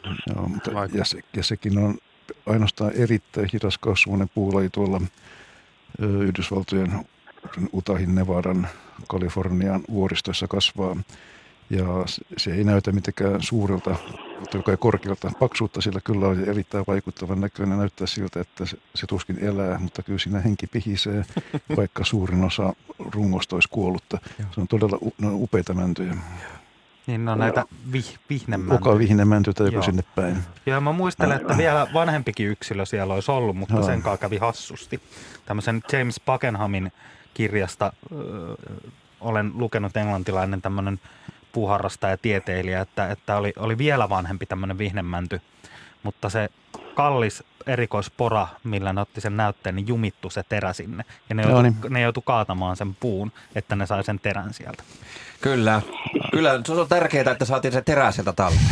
On. ei, ei sillä väliä, että oli 5500 vuotta vanha puu, mikä olisi ollut Joo. vanhin tunnettu, mutta terä oli kallis. Se oli joskus kauan mm. sitten. Silloin kun täytyy kuitenkin sanoa, että kun alkoi sitä poramaan, niin ne eivät tienneet tuota. No Hyvä. silloin kun me ruvettiin rakentaa taloamme sähän, niin tämä kyseinen puuvanhus on tuossa aika nurkalla. Niin oli kovin nuukasta, että mihin täällä sai taloaan sijoittaa Jyväskylässä. Ja mä sitten sanoin, että siinä on kuulkaa semmoinen puuvanhus siinä nurkalla. Pitäisi sitä taloa saada siirtää pari metriä tuonne rajalle päin, että kun tilaa kerran on. Niin, mutta kun ei se luotte ja anna, mä sanoin, että tulkaas katsoa sitä puuta, niin te ymmärrätte, että miksi sille tämmöinen elintila yritetään suoda. Ja Juuri näin. sen luvan siihen. No niin. Todella hienoa. Kyllä. Pitäkää hyvää huolta. Se voi hyvinkin sen Kyllä. sata vuotta tai parikin sataa vuotta vielä olla. Se elää siinä pitempään kuin minä tai perheemme. Tai meistä kukaan täällä studiossakaan. Niin, Joo, aivan. kyllähän mä- mäntyhän elää, se, sehän voi elää montakin sataa vuotta vielä, niin kuin tiedämme, että siellä Lapissa, Lapissa vanhin, ja tämä on vielä elossa, kyseinen 800-vuotias yksilö. Että kyllä siinä, kyllä siinä saa odotella. Täytyy sanoa tämmöinen, mä muista aikoina näistä vanhoista männyistä, niin on jäänyt erityisesti mieleen tuota, tuolla mm, Santahaminan alueella. Niin tuota, siellä on näitä vanhoja 300-vuotiaita mäntyjä. Erityisesti jäi mieleen, kun puhutaan tästä luontokadosta ja monimuotoisuuden hupenemisesta, niin jäi mieleen Aivan. tällainen yksi pieni kukkakärpäslajike, joka on nimenomaan erikoistunut elämään vain 300 vuotta ja sitä vanhempien mäntyjen oksilla, koska se, sen ikäiset männyt tekevät jollakin tavalla tietynlaista siitepölyä ja se tarttuu sitten siihen oksahankaan. Ja tämä kyseinen kukkakärpänen nautiskelee juuri tästä lajikkeesta. Niin, niin antakaa nyt näille kukkakärpäsille mahdollisuus, koska niitä enää niitä semmoisia vanhoja mäntyjä ei kovin paljon enää ole. Kypsempä maku. Aivan. No nyt otit esiin aika niin kuin mielenkiintoisen tärkeän seikan Suomen armeija ja heidän harjoitusalueet, jotka ovat suljettuja. Ne on mitä upeimpia luonnonsuojelualueita, koska sinne ei ole päästy rakentamaan, ei tekemään sitä normaalia, mitä ihmiset tekevät. Kyllä. Ja sitten siellä on kulutusta sopivasti, eli se on, ne on hienoja alueita ja toivottavasti armeija saa pitää Suomessa alueensa. No niin. Kaiken moista. Kiitos, Hyvä. Lauri. Kiitos Lauri. Joo. Hyvät illat. Kiitoksia teille. Moi moi. Morjens. 0203 17600 puhelinnumero tänne puiden kevät-teema-iltaan. Eh, Markku, olet sä koskaan käynyt iskemässä päätäsi Karjalan mäntyyn? En. Okei. Mutta joskus sanotaan, että parisuhteessa saattaa olla semmoinen tuntuma, että saattaa hakata päätä johonkin itseään No. kovempaan, mutta tuota niin, Mänty kuin mänty. Tunne, siis tu, se tuntuu ihan samalta. Voi, Mutta- ei tarvitse olla Karjalan mänty. Tätä, hän tarkoitti Karilla Heiliä tietysti. mun on pakko palata vielä tuohon armeija-alueisiin. Aikoinaan tota tehtiin semmoista sarjaa ykköselle kuin kevätseuranta ja sitten me etsittiin aina kuumeisesti semmoisia hyviä paikkoja. Käytiin sitten myös tuolla Santahaminassa ja juuri tästä koskemattomuudesta on erityisesti jäänyt mieleen semmoinen hetki, kun meille esiteltiin semmoinen ö, alue, mikä oli aidattu. Ja sitten tota, tämä meidän ö, opas Jarmo Heikkinen sitten sanoi, että tuossa to, aidan tolla puolella, niin siinä on semmoinen mettä, että siinä ei kukaan edes kävellyt 50 vuoteen. Ja se tuntui kyllä aika hurjalta, että kyllä te voitte sinne mennä kuvaamaan, mutta ei vaan vähän mä kehtata sinne mennä kuvaamaan. Mutta se ajatus vaan siitä, että on aidattu alue, jossa kukaan ei ole edes käynyt. Mm.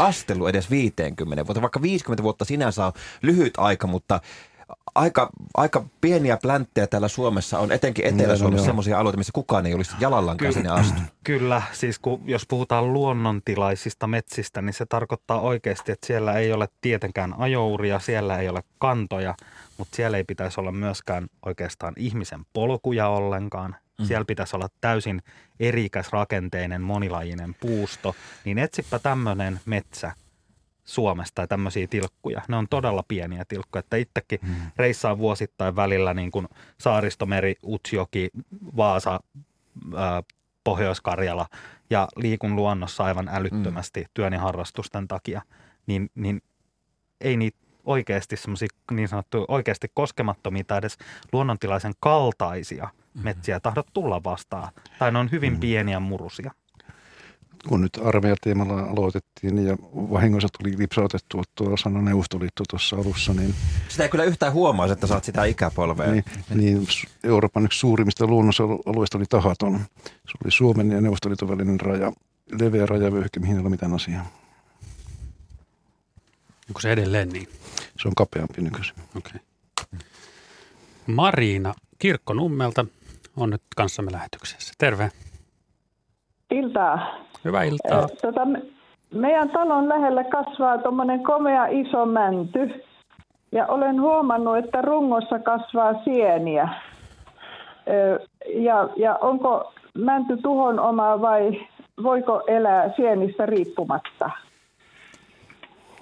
No ihan ehdottomasti voi, sanotaan nyt tälleen, voisi karkeista, että se on oikeastaan ihan sama, että mikä, mistä tahansa sienestä melkein puiden kohdalla puhutaan, niin puut yleensä pärjää niiden kanssa ainakin jonkun aikaa ja pääsääntöisesti lahottajasientenkin kanssa niin vuosikymmeniä ja männyt usein ää, vielä pidempään. Eli, eli onko ne sie, sienet, mitä siinä kasvaa, niin onko ne semmoisia niin kovia kääpiä ja ne näkyy ympäri vuoden siinä rungossa? Näkyy ympäri vuoden. Ne on niin kuin osittain siinä, siinä niin kuin rungon sisällä, sisällä että, että vain osa lakista näkyy. Pari Joo, ja ruskeen, lämpimän ruskeen sävyisiä, vähän jotain harmahtavaa ja tämmöistä.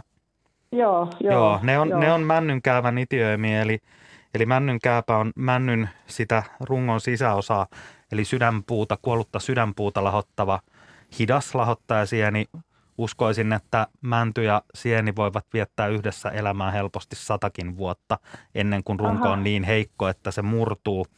Ja tota, niin, laji kasvattaa tämmöisen monivuotisen itiöimän, eli se on vuodesta toiseen näkyvissä se sama itiöimä. Joo. Ja joo, tuota, joo. Ä, toki me emme koskaan tiedä tarkkaa hetkeä, milloin se sieni on, on tullut siihen puuhun, eli milloin itiöitä on johonkin oksan tynkään tai johonkin tarttunut ja siitä sieni on lähtenyt kasvattaa sitä rihmastoa sinne sisään.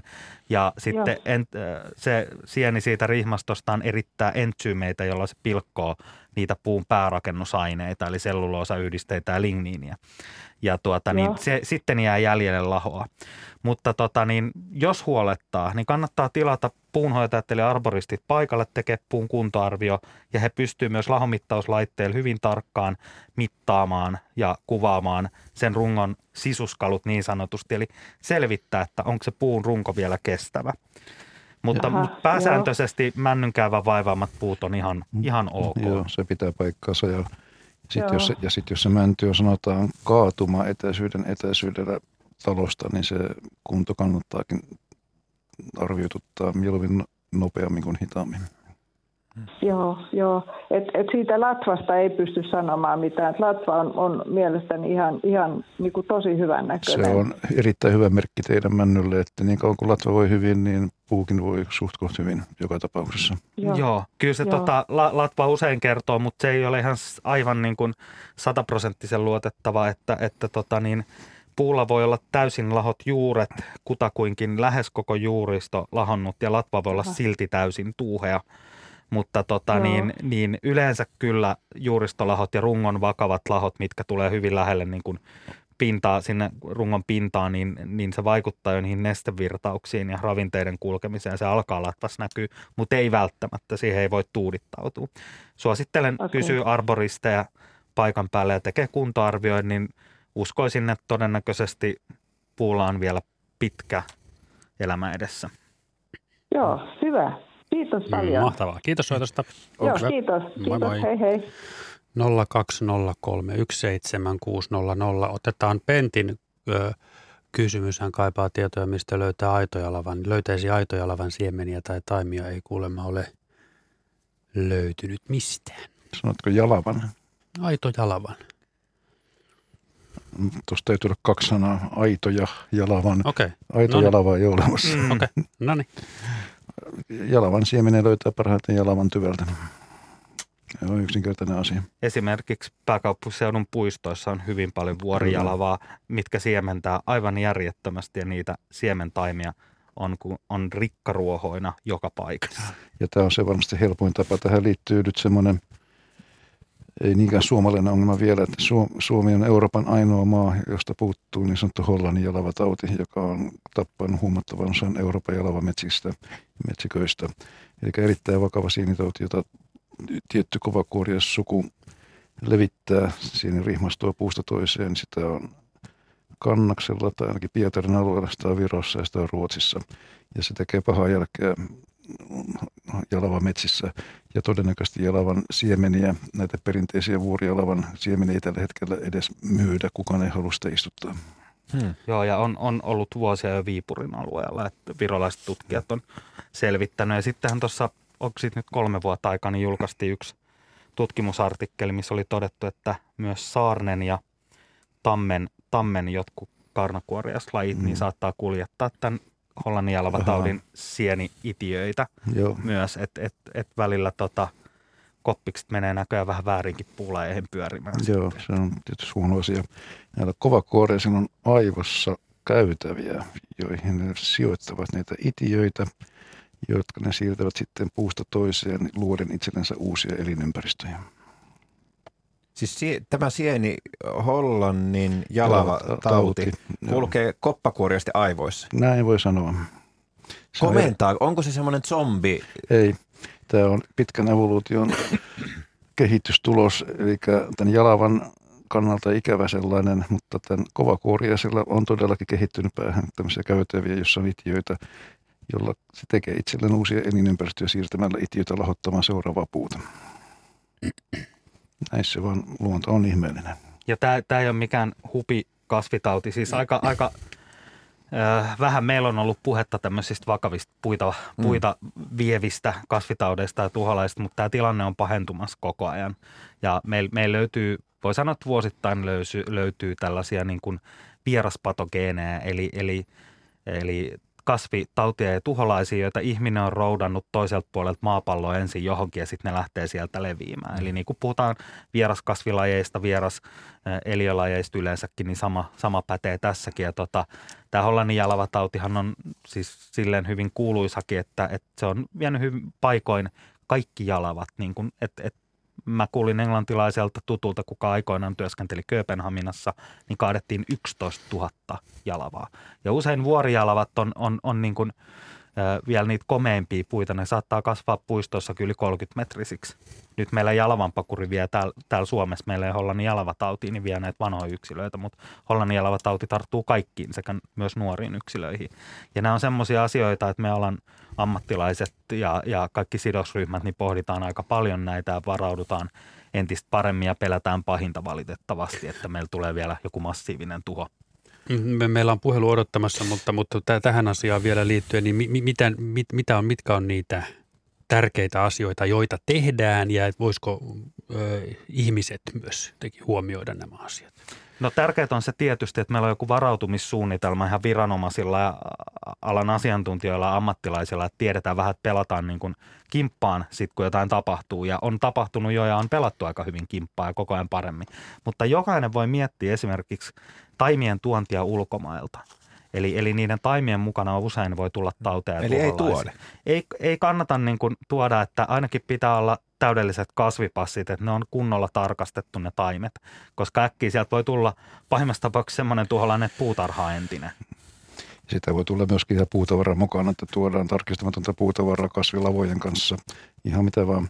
Eli se vaatii suurta huolellisuutta ja jotenkin olen hieman pessimisti ihmiskunnan kanssa tässä asiassa, että riittää, Tässäkin. tässäkin että riittääkö tätä huolellisuutta Allekirjoitan niin, niin kyllä pitkälle, tämän ihan niin, niin pitkälle kuin pitäisi, että, että se- koska se vaatisi jatkuvaa tarkkailua tästä tulevaisuuteen.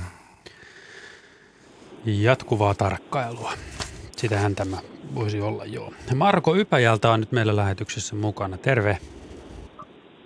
Terve. No niin. Hyvää Anna iltaa palaa. kaikille. Iltaa. Ilta, ilta. Suvussamme on pitkään seurattu synnynkodin pihapiirissä kasvanutta komiaa haapaa. Se perimätiedon mukaisena perimä ja perimä pitkä, pitkä vai, mutta 85-100 vuotta on ainakin kirjattua historiaa sillä haavalla.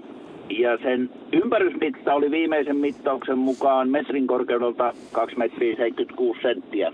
Ehkä se teille jotain kertoo. Mutta silläpä ei koittanutkaan enää puiden kevät, vaan talvimyrskyissä se noin viiden metrin korkeudelta sitten kaatui ja kuolo korjasi tämän kunniakkaan haavan, joka oli meille kovin läheinen ja rakas puu. Nyt kysymys kuuluu teille, että kuinka monella eri tavalla tämä kunniakas puuvanhus jatkaa elämäänsä eri muodoissaan, oli sitten kysy toisista haavoista tai sitten eläimistä? Ihana kysymys. On todella hieno kysymys. No varmaan Sami ja minä voidaan tähän molemmatkin vastata osaltamme, että se haapa on tietysti tuottanut elämänsä aikana miljoonia, satoja miljoonia siemeniä. Joku niistä todennäköisesti on onnistuneesti pystyttänyt uuden elämän jonnekin lähialueelle. Hyvällä kelillä haavan siemen voi lentää hyvinkin pitkälle. Jos sen ympäristössä kasvaa muita haapoja, niin ne on todennäköisesti tuon saman yksilön juurivesoja. En tiedä kasvaako siinä Paljon kasvaa ja palokärit ja tikat ovat kovin onnellisia olleet Joo. siitä. Eli siinä sitä samaa haapaa on sitten tulevillekin sukupolville. Ne on siitä saman yksilön juurista Okei. nousseet. Eli se on geneettisesti yhtä ja samaa yksilöä, eri ikäisiä vaan ne rungot. Ja jos alueessa ollaan rauhassa, niin se kehitys jatkuu hyvinkin pitkään, että haapa leviää ja kasvaa vuosi vuodelta yhä, laajemmalle alueelle. Joskus tulee tietysti rajat vastaan, että sopiva elinympäristö loppuu. Mutta haapa klooni teoriassa se on iätön. Mm, Käytännössä tietysti mikään ei ole iätöntä.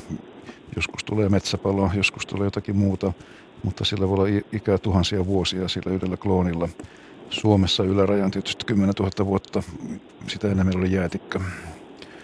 Eikä tuskin Okei. haa, eikä haapa tietenkään heti jääkauden jälkeen tänne levinnyt, mutta periaatteessa se on erittäin pitkäikäinen, niin kuin kaikki kloonikasvit ovat. Sitten se toinen puoli kysymyksestä on, mitä muuta elämää se on tuottanut. Haapa on yksi parhaita, vanha haapa, yksi parhaita elinympäristöjä lukuisille hyönteislajeille, lukuisille sienilajeille, pesäpaikka monille linnoille. Eli kyllä iso pitkäikäinen haapa on tuottanut runsaasti elämää ympärilleen. Sami. Juuri näin aika tyhjentävästi siinä tuli ja tosiaan Kyllä, se, että. Joo, että sekin, että se nyt on sitten katkenut, katkenut kaatunut, niin ei hätiä mitiä.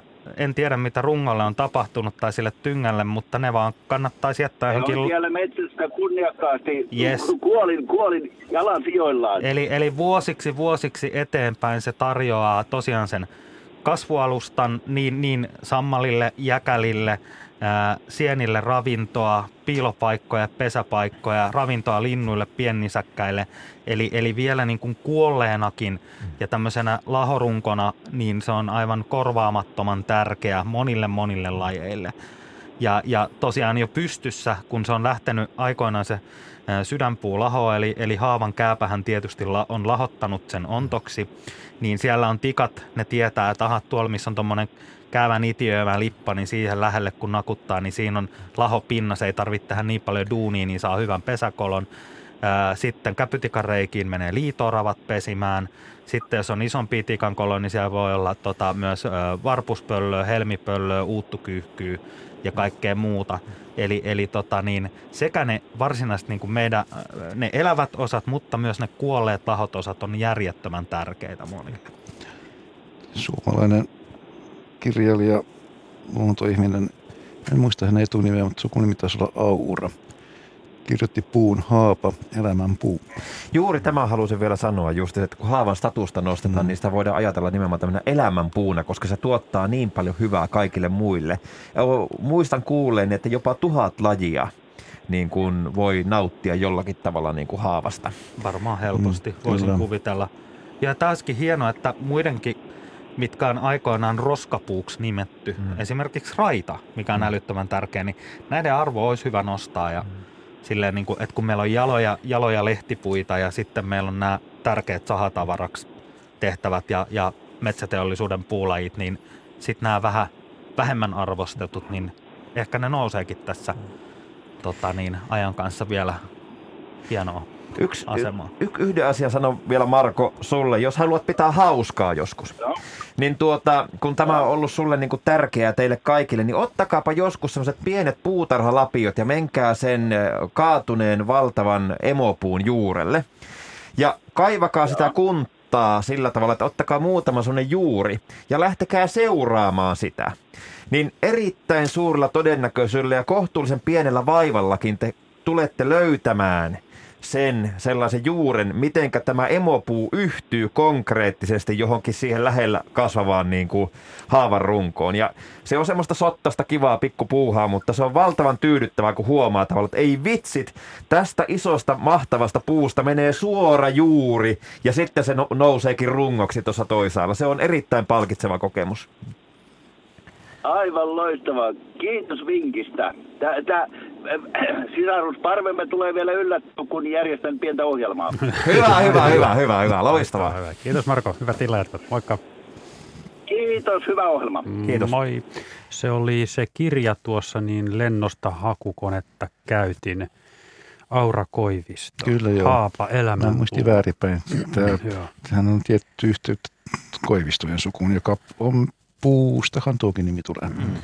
Vuodelta kirja on painettu vuonna 1997. Mm. Eli en vetänyt hatusta. Et sä sinä mitään.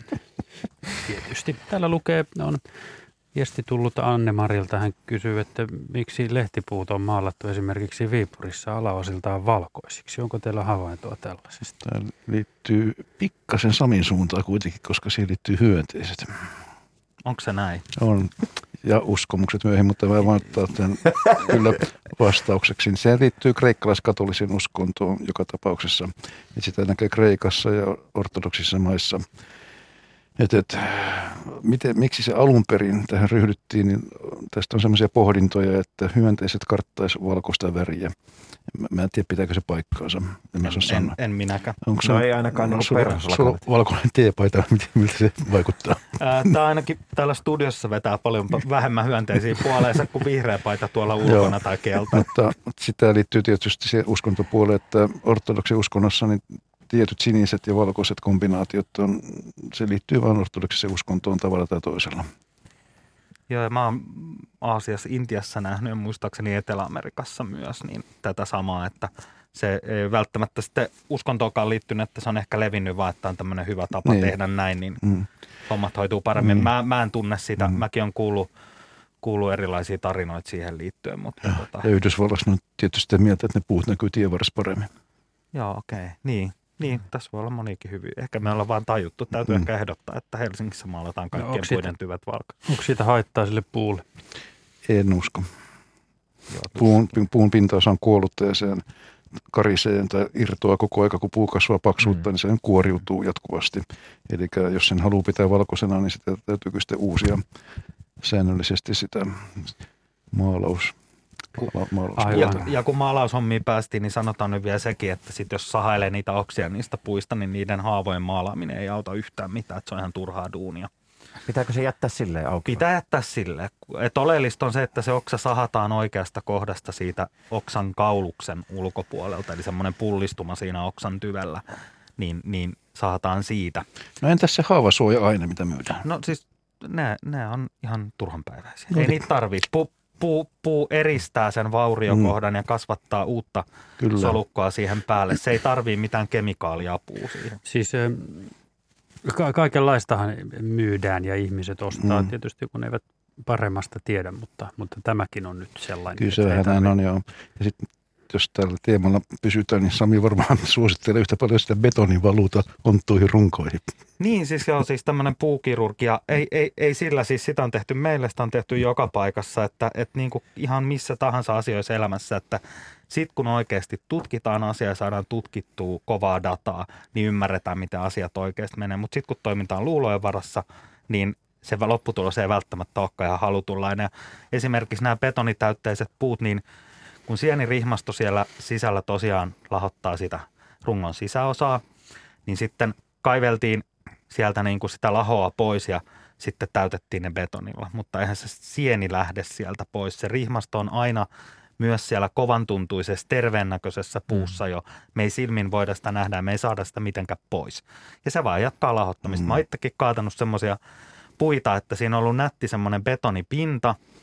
Ja sitten kun se puu on kaadettu, niin se on ollut semmoinen jalkapallon kokoinen betoni, kimpale – ja se runko voi olla metrin paksu vanha puistolehmus ja siellä on kaikki muu tyhjää. Eli siis joskus kun on laitettu, niin siellä on ollut vielä jotain pehmeätä lahoa ehkä ympärillä ja nyt on ajateltu, että okei, nyt se on täynnä betonia ja sieni on vain jatkanut hommaa. Todellisuudessa se betoni loi, loi siihen suotuissa mikroilmaston, piti kosteuden paremmin sen. Niin. Mm, Muistan kyllä. lehmuksesta tällaisen. Esimerkiksi se on tuolla mikä se on, Fiskar, ootapas nyt. Fiskar siis varmaan ainakin. Joo, tällainen tota, sitä arvioidaan, että se olisi noin 500-vuotias lehmus, jonka sisälle siis mahtuu minäkin tämmöinen äijänköriläs kävelemään. Se on aivan kerrassaan upea. Se näkyy suoraan sinne tuota, lähes Latvaan niin kuin ontto, ontto vanha lehmus. Ja sitten siellä oli vielä naakan pesä ja ne niin kuin ölisivät ne, ne poikaset siellä. Se oli mahtava kokemus käydä siellä – siellä tota Espoonlahden luonnonsuojelu. Ah niin, sä, hmm. joo joo, kun mäkin Fiskari, rupesin miettimään. Lahti, joo. Niin, joo. Fiskarsin mäki, Lasilaakso Fiskarsin mäki, joo, kyllä. missä muuten kyllä. kukkii hieno, hienosti nyt kevätaspekti. Ja lintutorni. Joo, sekin vielä. Et paljon hienoja vanhoja metsiä. Mä oon käynyt muuten siinä samassa puussa. Mm. Siinäkin. E- Eeva Sastamalasta. Haloo. Halo, halo. No niin, halo, linjat on auki ja ääni kuuluu, joten Kuuntelemme. No niin, kun te olette, te olette puhunut vallan noista vanhoista puista, mutta mennä, nuorennetaan vähän ja mennään kuusen taimikkoon. Mielellään. Yep. No äh, tota, kaksivuotiaita kuusentaimia istutettu noin neljä vuotta sitten aika rehevä maa. Ne on nyt semmoisia puolitoista metrisiä suurin piirtein. Ja kun olin siellä raivaushommissa, niin siellä on useimmista, tai siis melko monesta kuusesta, niin se latva ruskistunut ja osa on mennyt semmoiselle kippurallekin, että onko siinä kyse jostain eläimestä vai onko se joku tauti vai... Vai halla vai... Hmm. Niin. No sitten mä ajattelin, että ne on enemmän, etelärinteellä niitä oli vähemmän, että ne oli niin kuin pohjoispuolen ja sitten tuommoisen tommosen, äh, niin kuin mäen laen vaivoja enemmänkin. Mm-hmm. No sit halla ei kuulosta todennäköisesti. Ei. Tota, tässä on mahdollisuuksia, on melkein kaikki. On hyönteisvauriomahoinen sieni, tämmöiset mikrosienitaudit on mahdollisia. Onko siellä ollut kuitenkin hyvä lumitalvi? No tämä vuosi ei niin hyvä kuin Helsingissä, Sastamalossa oli vähemmän lunta, mutta, mutta kyllä siellä lunta oli, oli tietysti ihan jolloin ne todennäköisesti eivät ole siinä pakkasen, sitten, pakkasesta eivät ole kärsineet. Hmm. Niin. Siinä tapauksessa, jos ne on lumen suojassa, niin yleensä silloin ei tule pakkasvaurioitakaan. Sitten jää enää sienet on yksi hyvä tarjokas. On olemassa tämmöisiä lumihomesieniä ja muita. Siitä kirjo on niin lukematon, että mä en niitä kaikkia tunne, enkä, eikä kyllä kukaan muukaan niitä kaikkia tunne, mutta mutta näkemättä ja tutkimatta tuota asiaa on niin mitään täsmällistä vastausta, niin ei oikeastaan pysty antamaan. Että mä Joo, en ainakaan... eikä siis lukumäärä nyt ei ole ihan hirveän suuri, että jos sanoo, että hehtaarilla oli muutamia kymmeniä, niin, niin tota... Oliko ne heti lumien Kyllä. lähdettyä ruskeita vai havaitsitteko te sen myöhemmin? Mä havaitsin sen myöhemmin, mä en seurannut heti lumien lähdettyä Joo. sitä tilannetta. Yksi, mm. yksi, mikä ruskistaa havupuita on se, että jos lumet sulaa joutusaan pois, mutta jostakin syystä maa on roudassa, niin silloin syntyy myöskin moniin havupuihin tai tulee ruskistuneita neulasia, koska yhteyttäminen on käynnistynyt, mutta kasvi ei saa vettä. Mutta tästäkin tätäkään on niin mahdotonta sanoa varmuudella tässä, tässä tapauksessa. Niin se on ihan vaan se latva, sanotaan 50 senttiä siitä latvasta on sieltä, Siitä voi kuitenkin sitten se ehkä tekee vielä uuden korvaavan latvan. Uskoisin näin, uskoisin näin. Joo, sit... Mutta oli vaan mielenkiintoista, kun muina vuosina tätä ei ole sattunut, niin, niin että mikä sen aiheuttaa. Ja sitten mulla olisi vielä toinen pikainen kysymys. Sateenkaa, sateenvarjojalava, niin tuleeko niistä poikasista äh, niin äh, myöskin sateenvarjojalavia vai, vai tota, kasvaako ne vaan suoraan ylöspäin? Onko se jotenkin jalostettu Ei se on ihan, niin, että... se on kyllä perinnöllinen ominaisuus siinä yksilössä. Mutta tässä on kyse samasta asiasta, kun olit kysymys tästä männystä, mikä oli aikaisemmin, joka oli riippuva oksanen, niin ne Joo. pen, pennut, miten sitä syntyy, niin se riippuu sitten siitä pitkälle, että minkälaisen jalavan siitä pölyllä ne pölyttyy. Jos lähistöllä sehän on vuorijalavan jal, jal, ja lajikettu on sateenvarjojalava. Jos lähistöllä on normaalia vuorijalavia, niin silloin jälkeläisistä osa on todennäköisesti ne riippakasvuisia, osa on jotakin siitä väliltä ja osa on vuorijalavan näköisiä. Tuo sateenvarjojalava, niin se melkein kyllä kannattaa hankkia ihan taimistosta, jos niitä on myytävänä, koska se on useimmiten vartettu varsinaiseen jalavan runkoon. Koska jos se Joo. ei olisi vartettu ja se alkaisi kasvamaan maata päin jo nuorena, niin sillä ei tulisi oikeastaan runkoa ollenkaan. Eli ne on yleensä ne on aina vartettuja muihin puihin. Joo, tätä, tätä vähän itse ajattelin, että näin se saattaisi olla. Hyvä. Että jäädään seuraamaan, että tuleeko muina vuosina lisää ruskeita kuusenlatvoja vai mikä, mikä on homman nimi. Kyllä. Kuusi tulee olemaan tulevaisuudessa hankala puu Etelä-Suomessa. Ilmasto lämpenee, kuusi ei oikein sitä tykkää. Ja sitten meillä on niitä hirviä aika paljon tällä hetkellä liikenteessä. Kyllä, kyllä. Selvä. Selvä. No, mutta Kiitos. kiitokset tästä. Kiitos. No, hyvää illan jatkoa, hei Kiitos hei. moi. Tässä on vielä vartti aikaa tällä, tällä erää tätä, tätä lähetystä. Mm, Puiden kiertymisestä on tullut kaksikin viestiä. Tästä puhuttiin aikaisemmin tänään. Oma metsä, perusjampa kirjoittaa, että oma, hänen oma pomonsa metsähoitotieteen professori väitteli aikanaan puiden kierteisyydestä ja lienee niin tehnyt joku muukin. Kierteisyys hän vahvistaa puiden runkoa ja mikä ihmeellisintä perusjampan mukaan, niin useimmat puut jopa vaihtavat vuosien vieriessä kierteisyyden suuntaa.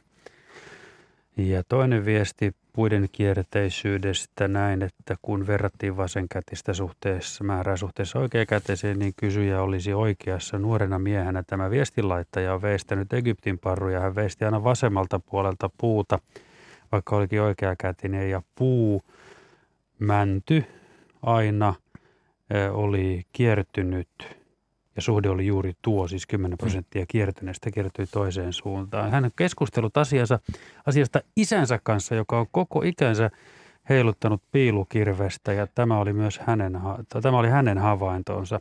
Myös se, kuinka monta prosenttia puusta kiertyy, se on epäselvää, riippuu varmasti paljon maaperässä, missä puu on kasvanut.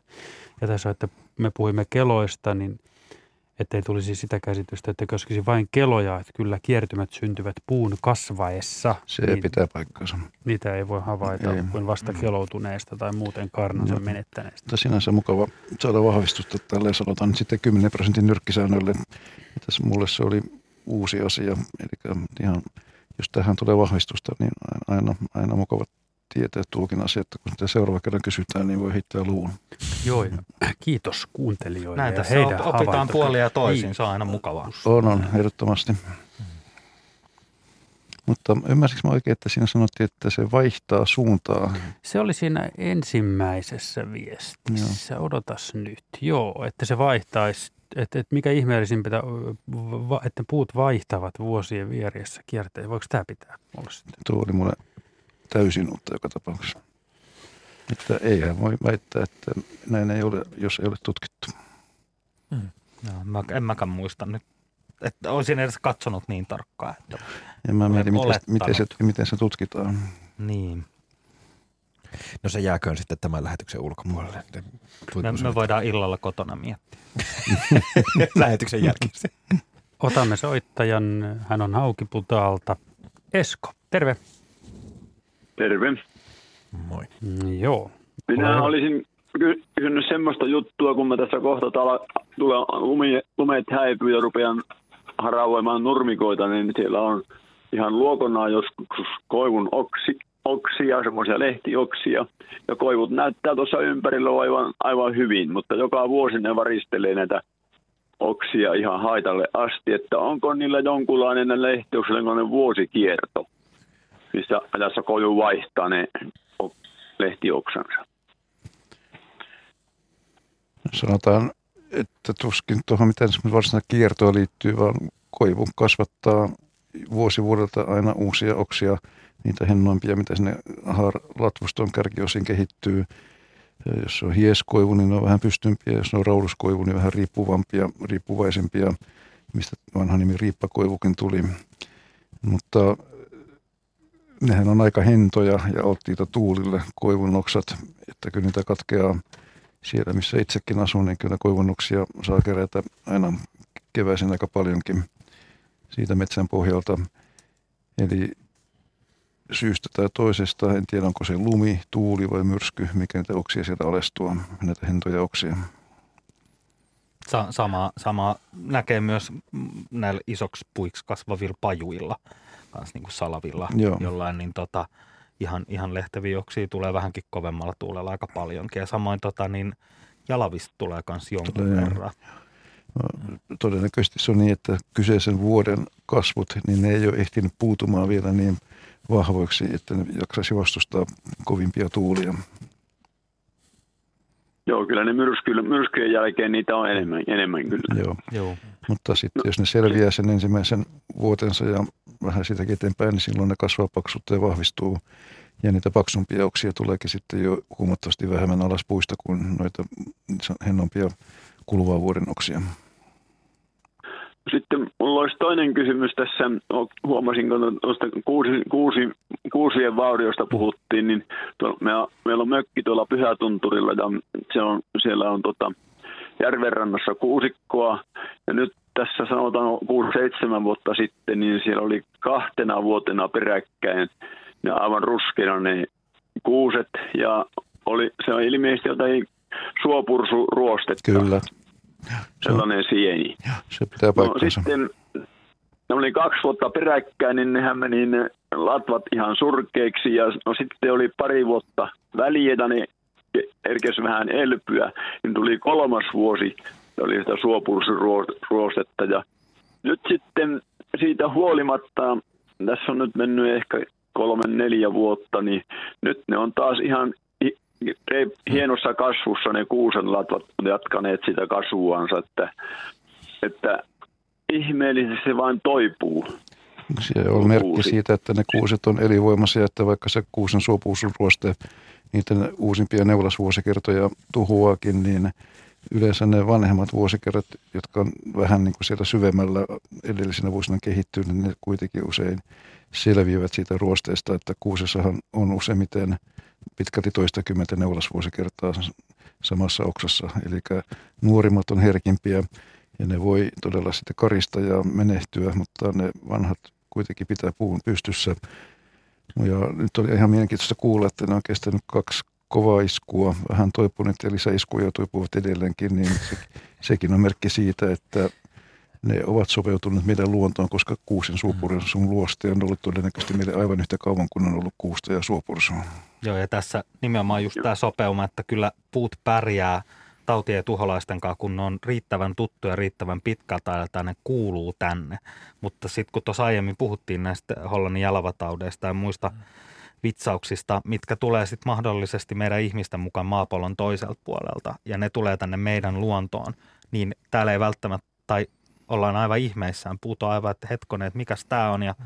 ja pahimmassa tapauksessa niin kukaan ei mahda sille mitään, ja tu- tuhot levii ihan holtittomasti.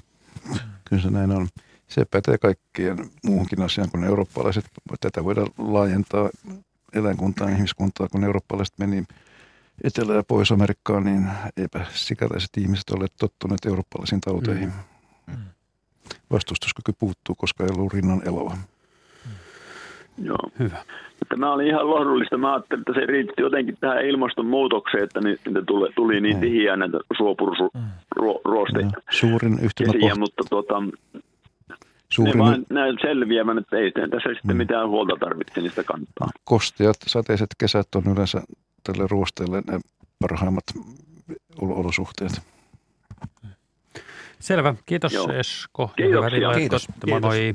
Tulipa mieleen muuten, eh, nyt kun kuuntelin tätä tauti, puiden tautikeskustelua, niin jos se nyt pääsee puustoon tänne, niin mi- miten sen le- leviäminen kun estetään, estettäisiin? Miten sitä yritetään estää? Vedetäänkö No, välistä Äh, joo, pois? se, se, se vähän riippuu, että, että nämä taudit ja tuholaiset, nämä vakavimmat on luokiteltu eri tavoin ja sitten mitä vakavemmasta ongelmasta on kyse, niin sitä radikaalimmat toimenpiteet. Mutta ihan lyhyesti voin kertoa, että kun Vantaalla 2015 Aasian runkojäärä tapaus sitten löytyi, niin siinä käytännössä kartotetaan niitä puita, mistä löytyy näitä merkkejä näistä kuoriaisista. Ja jokainen puu, missä on toukkaa tai aikuista löytyy, niin sadan metrin säteellä kaikki sopivat isäntäpuut kaadetaan pois. Eli käytännössä kaikki lehtipuut. Ja sille ei ole väliä, että onko ne sun pihalla, mun pihalla, valtionmaalla vai kunnanmaalla vai missä. Et se on viranomaismääräys ja näin tapahtuu. Ja jokaisesta puusta se 100 metriä ympäriltä ja sitten äh, muistaakseni kaksi kilometriä halkasijalta vai kahden, kahden kilometrin säteellä jokaista puusta perustetaan sitten tämmöinen karanteenialue, mikä tarkistetaan vuosittain viiden vuoden ajan. Kaikki potentiaaliset isäntäpuut, onko siellä merkkejä kuoriaista. Jos sieltä löytyy taas yksi puu, niin taas 100 metrin säteellä ja uusi alue ympärille. Eli pyritään mahdollisimman nopeasti, siis toivotaan, mm. että päästään siihen esiintymään kiinni, koska silloin se on mahdollista hävittää. Se pyritään hävittää. Mm. Mutta sitten jos tämmöinen pikkuhiljaa pääsee pesiytymään, sitten se voi levitä holtittomasti ja ö, on mahdotonta tai enää kannattamatonta mm. yrittää edes ja sitten vaan toivotaan parasta. Se on ihan sama kuin koronasulku käytännössä. Kyllä. Herriltä irtoaa näitä vertauksia Ant- tähän muun. Humorfismeja. Mutta toi, meillähän on puhuttu tästä asiarunkojärjestä ja me, kun kasvitieteellisen puutarhan keskellä olen töissä, niin mikään ei olisi pelottavampi ajatus kuin, että se löytyisi keskeltä kasvitieteellisen puutarhaa. Ah, mm. Nimenomaan, miettikääpä sitä. Mm. Tai jostain tota, niin Helsingin Esplanadilta. Mm. Hiljaiseksi vetää tämmöisen. Mutta, jo, mutta jos, ei, jos ei toimita hyvin, hyvin tiukasti näiden kanssa, niin sitten menetetään takuun varmasti erittäin paljon niitä puita. Ja vähän sama kuin koronan kanssa. Jos siellä tiukkoja rajoituksia olisi laitettu, niin tartuntaa olisi enemmän. Tämä on, tämä on aika simppeli. Toki on muuttujakin paljon, mutta, tota, mutta pyritään eristämään se ja hoitelee veks kuvioista. Ja lisättäkö vielä sieltä, että tähän on lakisääteinen ilmoitusvelvoite ruokavirastolle. Niistä on tehtävä ilmoitus, jos löytyy. Siellä on lista lajeja. Josta tulee tietoja, niin ne pitää ilmoittaa välittömästi, koska sillä on suuri kansantaloudellinen merkitys. Joo. Ja jos joku on kiinnostunut tästä aiheesta enemmän ja, ja haluaa tarkemmin ottaa selvää, niin, niin Ruokaviraston sivuilta kuin myös Viherympäristöliiton sivuilta esimerkiksi löytyy tämmöinen viherriski, kun googlaa, niin sieltä löytää, löytyy viranomaismääräyksiä ja näistä taudeista tuholaisista juttuu. Että on, on, Tunnusmerkkejä niinkö ja kaikki. Juu, Joo. kaikkea. Että kyllähän niin kuin viheralan ammattilaiset, metsäalan ammattilaiset, luonnonvara-alan ammattilaiset yleensä on avainasemassa, koska he on niiden kasvien kanssa päivittäin tekemisissä. Et me ei voida luottaa, että meillä on valtiolla joku niin kuin loputon viraumas Mm. armeija, mikä käy tarkistamassa koko ajan joka paikassa. Se on mahdotonta. Eli meidän ammattilaisten pitää tunnistaa ne vaka- vakaviin ongelmiin viittaavat oireet ja osata sitten toimia yhdessä. Ja tätä on kehitetty viime vuosina paljon Suomessa. Mm, Riitta ja Isot koivut nimimerkki kysyy, että minkä, missä hintaluokassa tämmöiset ammattiarboristien tai arboristien palvelut suunnilleen liikkuu? No se on ihan, ihan mahdotonta sanoa. Se on aina tapauskohtaista ja mistä, mistä on kyse. Siis jos nyt, mit, mitäs nyt ko, tälleen yleensä meidän alalla sanotaan? Puukaato voi olla kaikkea välillä 50 tai 5 tonnia. Oh. Et se riippuu ihan siitä, että millainen puu, missä kunnossa on, kuinka laho, mitä siinä on ympärillä, mi, mi, millaisia tekniikoita joudutaan käyttää ja mitä kaikkea varomaan ja, ja, ja kaikkea. Niin. No tässä esimerkiksi Marina soitteli Kirkkonummelta, jolla oli männyssä tämä sieni, niin, Mm. niin ja sitten kun oli hänelle suositus, niin kuinka paljon Marina joutuu maksaa, että siellä käy henkilö katsomassa, missä kunnossa tämä? Ää, arboristi, kun käy tekemässä, siis silmämääräinen kuntoarvio on se, mihin kaikki perustuu. Että sitten nämä laitteet, millä mitataan laho, niin ne on apuvälineitä, millä selvitetään se tarkka rungon lahotilanne. Mutta jos ei ulkoisista merkeistä pysty päättelemään ensin, että Mm. missä on se heikoin kohta runkoa, se ei suinkaan ole aina siellä tyvällä. Ja tässä männynkin tapauksessa se on jossain siellä litiöimien lähellä. Niin äh, kuntoarvio, lahomittaukset, äh, kirjallinen raportti puun kunnosta ja toimenpidesuositukset, niin 200-400 euroa. Ja menee kotitalousvähennyksiin. No se on se ihan riittävän selkeä haarukka ja se on, tuo on paljon kivempi kuin 55 tonnia. Joo. Näin niin kuin omakotiasuja, niin pikkusen hirvittäisi kyllä. Kuule. Kyllä joo. Pihalla seitsemän isoa koivua. Mutta sitten jos ne on etäisyydellä talon katosta, niin se on aika pieni raha. Mm, totta. No Minuutti kyllä jos se maksaa hitto, soiko mulla on seitsemän tai kahdeksan koivua, viisi tonnia per koivu, niin antaa tulla, minä korjaan sen katon. Kato, mutta sä Ne, säästyt, ne, ne, ne, on poikkeukse, ne on poikkeuksellisia tilanteita. Että mutta, mutta sä säästyt kuitenkin kahdeksalta työmatkalta Barbaristille. Lopetetaanko he tähän Markus? reilut, reilut puoli minuuttia aikaa. Lyhyet, ai nyt jo joo, lyhyet puu fiilistelyt vielä Hei. onko? nopeasti, Sami? Joo, mä voisin äkkiä sanoa. Muistakaa nyt kaikki kuulijat ja täältä studiossakin, että kirsikat alkaa aika pian kukkii. Jee. No varmaan vähän myöhässä, mutta tota, kun on näin koleeta, mutta, mutta tota, niin, mikä se mukavempaa, hyvä puoli kolees keväs on se, että se kestää kauan. Ja minä omasta puolestani muistutan, että katsokaa Yle Areenasta Elävät puutsari, jos haluatte puiden elämästä kuulla. Siellä muun muassa puhutaan Suomen kiimaisin puu löytyy No niin, sieltä.